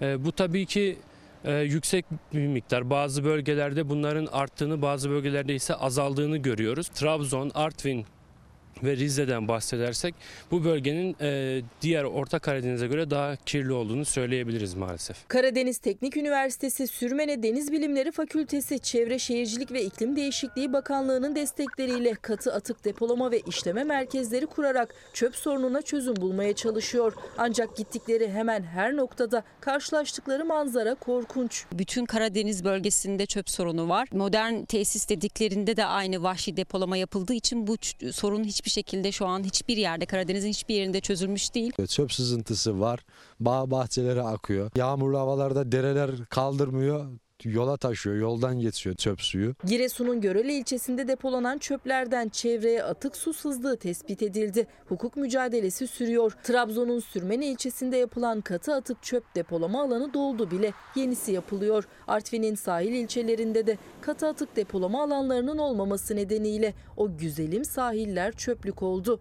Kötü koku, yeraltı sularının kirlenme riski, sağlığın tehlikeye atılması. Karadeniz acil kurtuluş istiyor. Türkiye Gazetesi'ni de tamamlayalım Hilal. Ee, hani okumuştuk, herkesin geliri artacak. Cumhurbaşkanı Erdoğan'ın dün yapmış olduğu açıklama, gözler Temmuz ayında, bir Temmuz itibariyle acaba ne kadar zam yapılacak emekliye, memur emeklisine ve asgari ücretliye de bir zam yapılacak mı? Elbette bu merak edilirken bir haber. Evlenmenin faturası yüz elli bin lira. Maliyet giderek artıyor. Her şeyde olduğu gibi. Dünya evine ilk adımı atmaya hazırlanan çiftleri zorlu bir süreç bekliyor. Beyaz eşya, oturma takımları, düğün, kına gecesi, bohça, gelinlik, damatlık, nikah şekeri derken ortalama evlilik şimdilik yüz elli bin lirayı buluyor. Buradaki şimdiliğinde altını çizelim. Yani her gün her şeye zam geldiği için önümüzdeki günlerde yüz elli bin lirayı da aşabileceğini söylüyor Türkiye Gazetesi. Bir haber daha Türkiye Gazetesi'nden. Buğdayımız bize yeter. Bir de üretim meselesine bakalım, çiftçimizin meselesine bakalım ama işte hem dünyada hem Türkiye'de bu kıtlık olacak mı olmayacak mı? Kıtlık denildiğinde en başta konuşulan kalem elbette buğday ve burada Tarım Bakanı'ndan rahatlatan açıklama denilmiş. Buğdayımız bize yeter. Tarım Bakanı Kirişçi kıtlık korkusu yaşayanlara olumsuz bir durum yok diye seslenmiş. Ankara Kahramankazan'da buğday tarlasında yetkililerden bilgi alan, domates tarlasında da çiftçilerle çapa yapan Vahit Kirişçi bu yıl buğdaydaki rekolte beklentimiz on dokuz virgül beş milyon ton, inşallah bu şekilde gerçekleşir.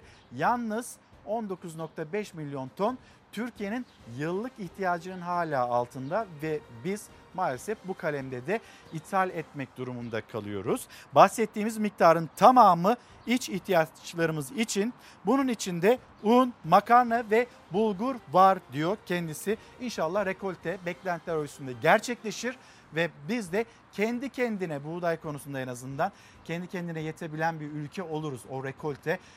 Dilenen seviyelerin de üzerinde gerçekleşirse. Şimdi bir öğretmenimiz, o öğretmenimiz ailesinden kalan tarlalar boş kalmasın diye kendisi döndü, tarlaya döndü ve bereketli tarlalarda üretim yapmak istedi. Peki hayallerine kavuşabildi mi yoksa hayal kırıklığı mı yaşadı? Buyurun. Öğretmendi. Aileden kalan arazilerin boş durmasına gönlü razı olmadı. Toprağına döndü ama bu kez de artan maliyetler kırdı hayallerini. Hasadımızı yapıyoruz ama sevincimiz kursağımızda kaldı. yirmi sekiz yaşındaki Tansu Göktepe'li özel sektörde öğretmenlik yapıyordu. Şanlıurfa Hilvan'daki tarım arazilerinin başına geçti. İki yıldır mercimek ekiyor ama bölgede su büyük sorun. Bugün su yok diye istediğimiz verimi elde edemiyoruz. Emeğimizin karşılığını alalım. Sulama için sondaj kuyuları kullanılıyor ancak tarımda kullanılmak için devlet tarafından sübvanse edilen elektriğin yüzde kırk beşi bu yıl yüzde yirmi beşe düşürüldü. Elektrik zamlarıyla beraber bu durum üreticileri daha da büyük sıkıntıya düşürdü. üç gündür ard arda mazota yapılan zamlar yüzünden artık kaldıracağımız ekini tarladan çıkarmadan bir sonraki ekinin maliyetlerini endişesine düşüyoruz. Çoğu genç benim gibi gelip çiftçilik yapmak istemiyor. Bunun en büyük sebebi de gelip zarar etmekten korkuyorlar. Doğuda su sıkıntısı, batıda verimli arazilerin olması gerektiği gibi kullanılamaması derdi var. Çanakkale Belediyesi tam da bu yüzden gübre maliyetini düşür, verimini arttır, toprağını koru sloganıyla ücretsiz toprak analizi projesini başlattı. Tarlada zikzaklar çizerek alınan topraklar biriktirilir. Üreticinin ve tüketicinin korunmasına yönelik hayata geçirilen bu proje toprağın ve suyun korunmasını hedefliyor. Çanakkale Belediyesi ücretsiz toprak analizi için sosyal medya hesaplarından bir video yayınlayarak nasıl numune alınması gerektiğini ve ne gibi aşamaların takip edilmesi gerektiğini de duyurdu. Yapılacak analizin sonuçları on on beş gün sonra üreticilerimize iletilir. Efendim bir de Milli Gazete ile devam edelim istiyoruz. Çiftçi ekip bitse de hasadı banka yapıyor. Ziraat Bankası aldıkları tarım destek kredisini ödeyemeyen ziraatçilerin arazilerini ihale, ihaleyle satıyor. Ziraat Bankası'nın sitesinde yayınlanan ilanlara göre satışa çıkarılan binlerce arazinin fiyatları yüz bin lirayla bir buçuk milyon lira arasında değişiyor. Hani çiftçinin hali nedir diye soracak olursanız işte çiftçinin hali. Hemen yan tarafındaki habere de bakalım Hilal. Pancar ülkesi Türkiye'nin şekerini böyle batırdılar. Milli Gazete yine haklı çıktı diyor haberde. Milli Gazete'nin haklılığı bir kez daha ortaya çıktı. Yapılan yanlış özelleştirme politikalarıyla şeker sektörüne büyük darbe vurulurken Türk şekere atanan liyakatsiz yöneticilerle de kurum resmen yağmalanarak Türkiye yirmi dört yıl sonra şeker ithalatına mahkum bırakıldı. Yani pancar ülkesi Türkiye ve Türkiye'nin yaşayacağı bu muydu diyor Milli Gazete. Biz uyarmıştık, işte karşımızdaki durum. Manşet asgari ücret, açlık sınırı, geçim sıkıntısı ve diyor ki Temel Karamollaoğlu dayatılan bu yaşam şartlarına alışmayacağız. Evet insanlar burada sizler de gönderiyorsunuz mesajlarınızı. Bakayım hemen bir açayım onu da. Bakın Ayşe Hanım göndermiş. Eşim iki bin beş yüz lira emekli ikramiyesi alıyor. Ben de çalışıyorum. Biz bu paralarla geçinemiyoruz diyor. Bir beklenti var, çok büyük bir beklenti. Açıklanan seviyelerin çok üzerinde bir beklenti. yüzde kırklık bir zam yapılacağı söyleniyor. Ve bunun bir müjde olduğu söyleniyor. Hayır öyle değil. Çok daha fazlasına ihtiyacı var. Açlık sınırının üzerine taşınabilmesi için. iki bin beş yüz lira alan bir emekliye yüzde yüz zam yapsanız beş bin lira alır. Ondan bir de vergi alınıyor. Daha da yine düşecek o çalışanlar, kaynağında kesilen vergiler de var. Asgari ücretler için de geçerli. Oradaki yüzde yüz yaptığınızda beş bin lira olur. Hala açlık sınırının altında. Gerçek enflasyonu vermediğiniz zaman memurun hakkını gasp ediyorsunuz. Zaten bu rakam niye böyle düşük açıklanıyor? Enflasyon yüksek açıklarsa o ölçekte de zam yapması gerekecek. TÜİK'in belirlemiş olduğu enflasyon oranına göre ilk beş aylık toplam kayıp dört bin yedi yüz doksan beş TL. ENAK'a göre ise toplam kaybın sekiz bin dört yüz sekiz TL olduğunu görmekteyiz. Memur ve emeklisinin TÜİK ve ENAK'ın açıkladığı iki farklı orana göre beş aylık enflasyon rakamlarına karşı alım gücündeki kaybını böyle hesapladı Sağlık Emekçileri Sendikası. TÜİK'in beş aylık enflasyon rakamları maaşlara aylık yansıtılmadığı için kayıp dört bin yedi yüz doksan beş lira olurken ENAK rakamlarına göre sekiz bin dört yüz sekiz lira. Muhalefet de işte tam da bu nedenle TÜİK gerçekte yaşanan enflasyonu açıklamıyor diyor. Utanmadan diyorlar ki bir de size enflasyon kadar zam veriyoruz diyorlar. Ya sen hangi enflasyondan bahsediyorsun arkadaş? Gel şu emekliye, asgari ücretliye gerçek enflasyon zammını ver. Ayıp ya. Ücretliler başta olmak üzere her kesimden vatandaşımızın gelirlerini artırarak aradaki farkı kapatacak programları hazırlıyoruz. Enflasyonu düşük açıkladığınızda kişinin ha mülküne el koymuşsunuz ama maaşına. Eğer TÜİK bunu siyasi talimatla yapıyorsa kanunsuz bir işleme uymak anlamına geliyor. Cumhurbaşkanı bir kez daha gelir artırımına enflasyona göre farkı kapatmaya yönelik cümleler kurarken detay vermedi. TÜİK'in son beş aylık enflasyon verisine göre ise emekliye, memura yüzde otuz beş virgül altmış dörtlük bir enflasyon farkı kesinleşti. Ama ücretliler asıl gelecek aydan endişeliler. Çünkü tahmini Haziran beklenti ile enflasyon farkının yüzde kırk olması bekleniyor. Çalışan temsilcileri yüzde yüz altmışın altındaki bir oran kabul edilemez diyor. Çarşı pazar enflasyonuyla TÜİK enflasyonu arasındaki fark nedeniyle adeta gelirlerimiz açlık sınırının altında gerilemiş durumda. yüzde kırklık zam oranının asla ve asla kabul etmeyeceğini iktidara bir kez daha ifade ediyoruz. Sağlık Emekçileri Sendikası beş aylık TÜİK verileri üzerinden sadece Mayıs maaşlarında bin altı yüz seksen iki lira zarardayız diyor. Emeklinin ise kaybının altı bin altı yüz yirmi dört lira olduğunu açıklıyor. ENAK verilerine göre ise emeklinin enflasyondan kaynaklı zararı yedi bin altı yüz otuz bir lira ve sendikalar gibi muhalefet de yapıyor hesap kitap. Millet geçen sene otuz beş liraya aldığımız çayın altmış lira olduğunu gayet iyi biliyor. Emekli maaşı ne kadar artıyor? TÜİK'e açıklattırdıkları o düşük uydurma enflasyon oranı kadar artıyor. Maaş yetişmiyor artık. Cumhurbaşkanı'nın talimatıyla iş yapan İstanbul Ticaret Odası rakamı da yüzde seksen yedi nokta dört. Hani ENAK'a uymuyorsanız bari ticaret odasının rakamlarını göz önünde bulundurun. Yaşanan enflasyon her ay itibariyle maaşlarına yansıtılmış olsaydı TÜİK'e göre en düşük memur maaşının Mayıs ayı itibariyle sekiz bin yüz on bir TL, ENAK'a göre ise dokuz bin üç yüz kırk beş TL olması gerekiyordu. Kayıp çok büyük. Gelecek ayın ne getireceği ise en büyük merak konusu. Efendim devam edeceğiz ama iki bebeğimiz var. Birisinin ismi Ömer Ali, henüz yedi aylık, S M A tip bir hastalığı.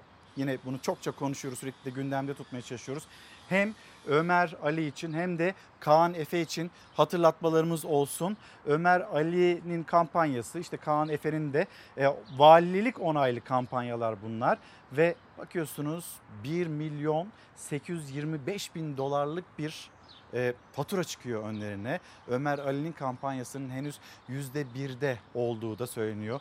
Dolar yükseldikçe burada ailelerin toplaması gereken miktarlar katlana katlana devam ediyor. Bu iki bebeğimizi de göstermek istedik sizlere. Şimdi yine pahalılıktan devam edeceğiz. Bir tasarruf edebilme çabası, garaj günleri, insanlar geçinebilmek için ya da evlatlarına, kendi üzerlerine başlarına bir şey alabilmek için garaj günlerinde. Tişörtler işte dışarıda kırk lira, elli lira. Şu an on yedi buçuk liraya tişört aldım ben.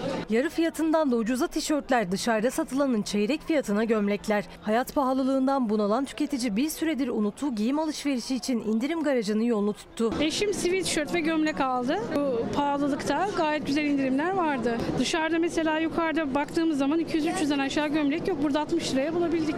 İstanbul Yenibosna'daki alışveriş merkezi her yıl olduğu gibi garajında alışveriş festivali düzenliyor. Senede bir gün bu indirimi bekleyen de var. Uzun süredir hiç giyim alışverişi yapmayan da. Dışarıdan alamadığım zaman indirim bekliyoruz, buradan alıyoruz. E şu anda tabii ki ekonomik kriz olduğu için biraz pahalılık var. O yüzden buraları daha çok tercih ediyoruz. Kira, faturalar, gıda, öncelik temel ihtiyaçlar olunca giyime para ayırmak daha da zorlaşıyor. Tüketici giyim alışverişi için indirim günlerini bekliyor. Dışarıda daha pahalı. Mağazasından alsan iki yüz elli milyonlar aşağı değil. Daha ekonomi olduğu için, daha ucuz olduğu için buraya tercih ediyoruz. Tüketicinin önceliği faturalar ve gıda. Artan fiyatlardan sonra giysi alışveriş yapmak daha da zorluyor artık bütçeyi. Tüketici bu yüzden indirimleri takip ediyor. Örneğin mağazada yüz yirmi liraya satılan bu tişörtün garaj günlerindeki fiyatı on yedi lira elli kuruş. Ayakkabı aldım kendime. Dışarıda üç yüz elli dört yüz lira. Burada yüz kırk dokuza aldım. Hayat çok pahalı. Kiralar biliyorsunuz, aldığı ucunu tutamıyoruz. Market fiyatları da çok çok pahalı. Ancak böyle işte garaj günleri gibi indirimli günleri takip etmeye çalışıyoruz. Sadece giyim değil, ayakkabılarda satış fiyatının çok altında. Çocukları en çok sevindirense oyuncak etiketleriydi. İndirim oranı yüzde elli. Çocuklar oyuncak aldı. Fiyatlar gayet uygun. Yani yüzde elliye yakın indirim vardı. on iki Haziran'a kadar sürecek garaj indiriminde ilk gün kalabalık çok yoğundu. Özellikle yazlık giyim alışverişindeydi tüketici. Bir parça alacağım fiyata beş parça bir şey aldım. Bu tür şeyleri takip etmeye çalışıyorum açıkçası. Bunları kovalamaktan başka çaremiz yok artık. Şimdi Kuzey Kıbrıs Türk Cumhuriyeti'ne gideceğiz. Kuzey Kıbrıs Türk Cumhuriyeti'nin aydınları ve kadın girişimcileri. Bugün yardımcı doçent doktor Mutlu Soykurt'un kaleme aldığı Kıbrıs'ın Değerleri kitap serisinin İstanbul'daki tanıtım etkinliği için bir araya gelmiş bulunuyoruz. Kuzey Kıbrıs'ın aydınlık yüzlü isimleri, kadın girişimcileri bir kitap dizisiyle okurlarla buluştu. K K T C'nin İstanbul Başkonsolosu Seniha Birant Çınar sadece başkonsolos sıfatıyla değil, ilk kitabın kahramanı Yıldan Birant'ın kızı sıfatıyla da oradaydı. Gururu, mutluluğu sesine yansıdı. Mutlu Hanım ve annem bana böyle bir kitap hazırlamakta olduklarından bahsettiklerinde biraz şaşırmıştım. Zira annem ailede içeriden bildiğimiz birisiydi. Dışarıdan bakıldığında tam olarak nasıl birisiydi? Annemin işine, sanata adanmışlığının hayatı boyunca sürdüğünü bugün çocukluk dönemlerime baktığımda daha iyi anlıyorum. Kuzey Kıbrıs'ın Değerleri serisi, Kıbrıs'ta yaşam öyküsüyle, başarılarıyla, toplumda yarattıkları farkındalıklarla hem kendi büyümüş hem de dokunduğu herkesi her yeri iyileştirmiş, geliştirmiş insanların yaşam öykülerinden oluşan bir seri. Yazar Mutlu Soykurt, Yıldan Birent, Raziye Koca İsmail ve Işın Ramadan Cemal'in hayatını kitaba dönüştüren yazardı. Tanıtım etkinliğinde o da vardı. Bazı isimler vardır ki yaptıklarıyla bir toplumun hayatına dokunarak sessiz sedasız büyük bir değişim ve ilham yaratırlar. Yıldan Birent yaratıcı eğitim teknikleriyle pek çok öğrencisinin hayatına dokunarak müzikle büyük ufuklar açtı. Bugüne kadar pek çok öğrencinin hayatına dokunan, binlerce çocuğa aydınlık bir gelecek çizen Yıldan Birent da emeklerinin haklı gururunu yaşıyordu. Atatürkçü öğretmenler olarak Atatürk'ün ilkelerine bağlı kalarak sanata katkıyı çağdaş ilim yolunda en güzel şekilde yaptığıma inanıyorum. Ben de her sene kendimi yenileyerek mesleğimde başarılı olmaya çalıştım. Ve bu kitapta birlikte bunu başardığımı daha iyi görüyorum. Kitap serisi oyuncu Osman Alkaş'ı anlatacak. Sadece bir deniz aşıp Türkiye'ye gelmedik. İnşallah başka denizlere de e, bu kitaplarımızla ulaşırız. Bir kültür elçisi görevini görürüz. Çiğdem Hanım günaydınlar. Benim gibi ilaçları olmayan bir sürü hasta var. F M F hastasıyız, atak geçiriyoruz, yurt dışından ilacımız gelmiyor. Lütfen sesimiz olur musunuz diye bir mesajı paylaşıyor bizimle. E, Çiğdem Hanım F M F hastalığını hatırlatıyor. İlaçların bulunamadığını. Bir başka sorun da yine ilaç sektöründe bir problem yaşanıyor. Bu sabit kur üzerinden yaşanılan bir problem. İşte tüp bebek tedavisinde, kalp hastalıkları tedavisinde tansiyon, şeker, epilepsi, kanser ilaçlarının bazıları bulunamıyor. Burada da bir problem yaşanıyor. Onun hatırlatmasını da yapayım. Pandemide baş tacı ettik. Sağlık çalışanları, hakları ödendi mi, ödenmedi. Sonra işittikleri sözler, o sözlerle de kırıldı sağlık çalışanları. Onların da stres atmaya ihtiyaçları vardı.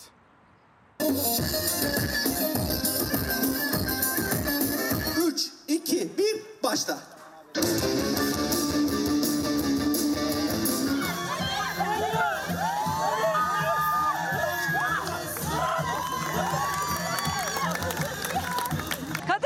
Çalışanları kazandı galiba. Evet, aynen, kadınların gücü her zaman. Bak, burası torpilli olan. Bol bol koyuyorum. Ama işte bu. Afiyet olsun. Ben teşekkür ediyorum. Hocam, burada da boş durmuyorsunuz. Boş durmuyoruz ya, işimiz bu. Özellikle pandemi döneminin e, muzafferleri, zaferlerini yazan arkadaşlarım bence bugün doğada çalışma ortamından uzak kalmaya ve böyle e, enerjilerini akıtmaya ihtiyacı var.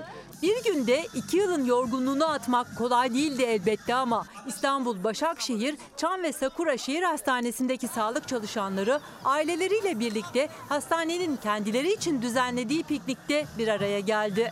Hem çok keyif aldık, sabahtan beri buradayız. Sağlık çalışanları pandemi boyunca hem çok çalıştı hem de çok yoruldu. Salgın bitti. Şimdi o iki yılın yorgunluğunu düzenlenen bu piknikle atmaya çalışıyorlar. Kulak burun boğaz uzmanıyım. O iki yıldaki tuttuğumuz nöbetlerden, maruz kaldığımız şeylerden sonra kesinlikle ihtiyacımız vardı ve o açıdan çok keyifliydi, çok güzel oldu. Çok yorulduk, yani çok çalıştık gerçekten, e, mesailer, nöbetler, yani iyi oldu. Yorulanlardan biri de Başakşehir, Çam ve Sakura Şehir Hastanesi'nin başhekimi Profesör Doktor Nurettin Yiğit'ti. Yiğit, sağlık çalışanlarının yorgunluk atması, motive olması için düzenlediği bu piknikte onlara eşiyle birlikte yemek dağıttı, meslektaşlarıyla birlikte eğlendi. Evet, kime veriyorum bunu? Şöyle vereyim, afiyet olsun.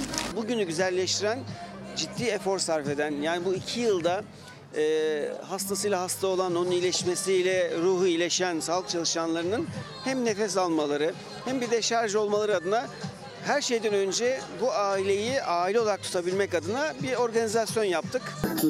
Karşılıklı, evet, süper. Taktın beni. Mete kazanır diyen alkışlasın. Oo. Mete, bütün akrabaları getirmişsin oğlum. Son iki, üç, dört. Sabah erken saatte başlayan piknik akşama kadar devam etti.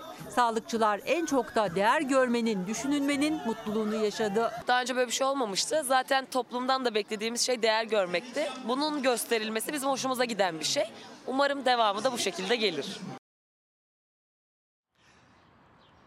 Sağlık çalışanlarının işi çok zor. Hasta olmak da zor. Bir hastalıkla mücadele etmek de zor. Şu anda e, öyle zannediyorum bizleri hastanelerde, hasta odalarında takip eden izleyicilerimiz de vardır.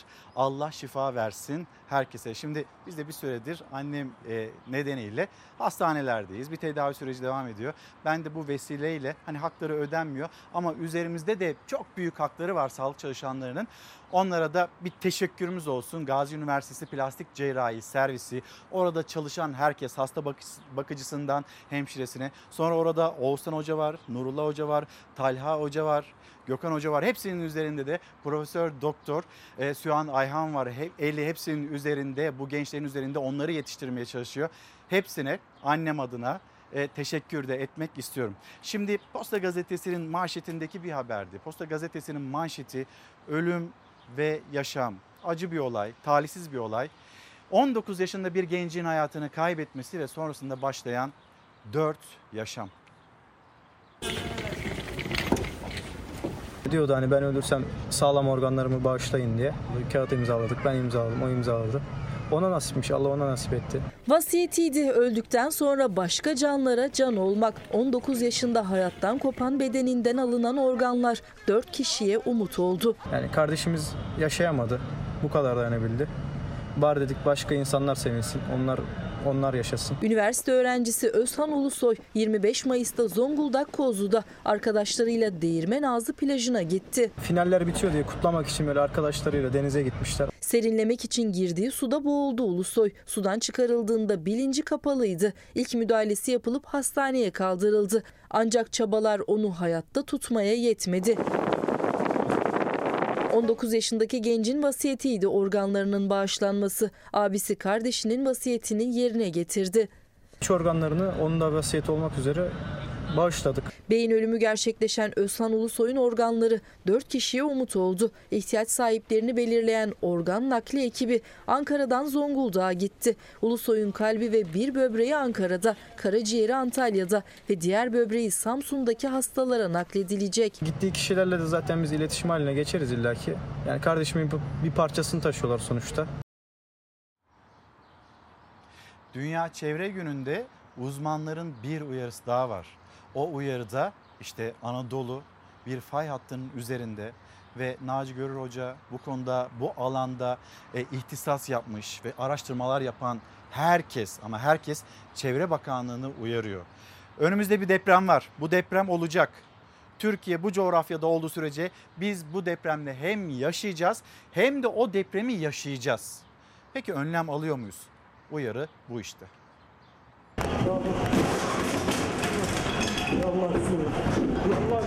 Deprem oluyor. Avcılar deprem beklediğimiz Marmara Denizi'nin içerisindeki Kumburgaz fayına oldukça yakın. O fayın doğu batı gibi yaklaşık yirmi kilometre kuzeyi, yirmi kilometre güneyi ta cehennemin içinde. İstanbul'da deprem riski her geçen an daha da artıyor ama ne yazık ki tedbirler o kadar hızlı ilerlemiyor. Binlerce bina çürük, oturanlar korku içinde. Yani zeminde de yüzümüz gülmüyor. Yani zeminimiz de iyi değil. Çünkü yıkıcı dalga bir zemine girdiği zaman eğer hızla geçerse oradan az zarar verir.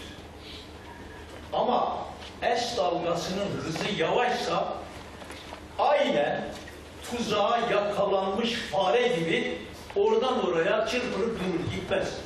Profesör Doktor Naci Görür'ün uyarısı çok net. Artık önlemleri arttırmak için beklenecek tek bir an bile yok İstanbul'da. Ama İstanbul'un neredeyse her ilçesinde yıllardır harabeye dönmüş evlerde dönüşüm bekleniyor. Deprem odaklı kentsel dönüşüm deyince sadece bina yapmayı düşünüyorlar.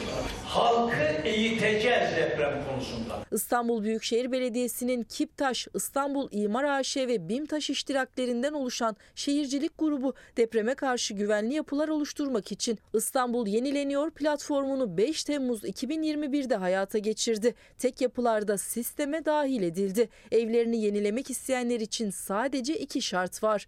Yapıların bin dokuz yüz doksan dokuz öncesi yapılması ve mülkiyet sorununun olmaması. Burada en önemli adımlarımızdan biri tek bloklu yapıların da dönüşümü için İstanbul'u yenileniyoru faaliyete sokmak. Deprem bölgesi yavrum işte gerçekten diyorum yani çok korku yaşıyorduk. İstanbul Yenileniyor'a başvuranlardan biri de otuz beş yıl önce yapılan Beşiktaş Dikilitaş Mahallesi Erenler Apartmanı sakinleri. Online yenileme başvurusu yapan apartman sakinleri gerekli tüm belgeleri iletip süreçleri tamamladı. Çok kısa süre içinde de uzlaşarak Kiptaş'la sözleşmeleri imzaladılar. Vatandaşlarımızdan tek beklentimiz bizlerle hızlı uzlaşmaları. Meclis taksi esnafına da bir günaydın diyelim. Her programı dikkatle ve kaçırmadan takip ediyoruz demişler. Barış Deler günaydın diyor ki e, geçinemiyoruz. Bu yakıt, bu pahalılıkla geçinemiyoruz. Ben evladıma ayakkabı alamadım. Taksici esnafının sorunlarını da lütfen bir görsünler mesajını paylaşmış. Bizimle günaydın da diyelim. Taksici esnafının da sesini duymuş olalım. Şimdi bir mola. Efendim bir kez daha günaydın. Çalar Saat hafta sonuna nokta koyma vakti geldi. üç kitabımız daha var.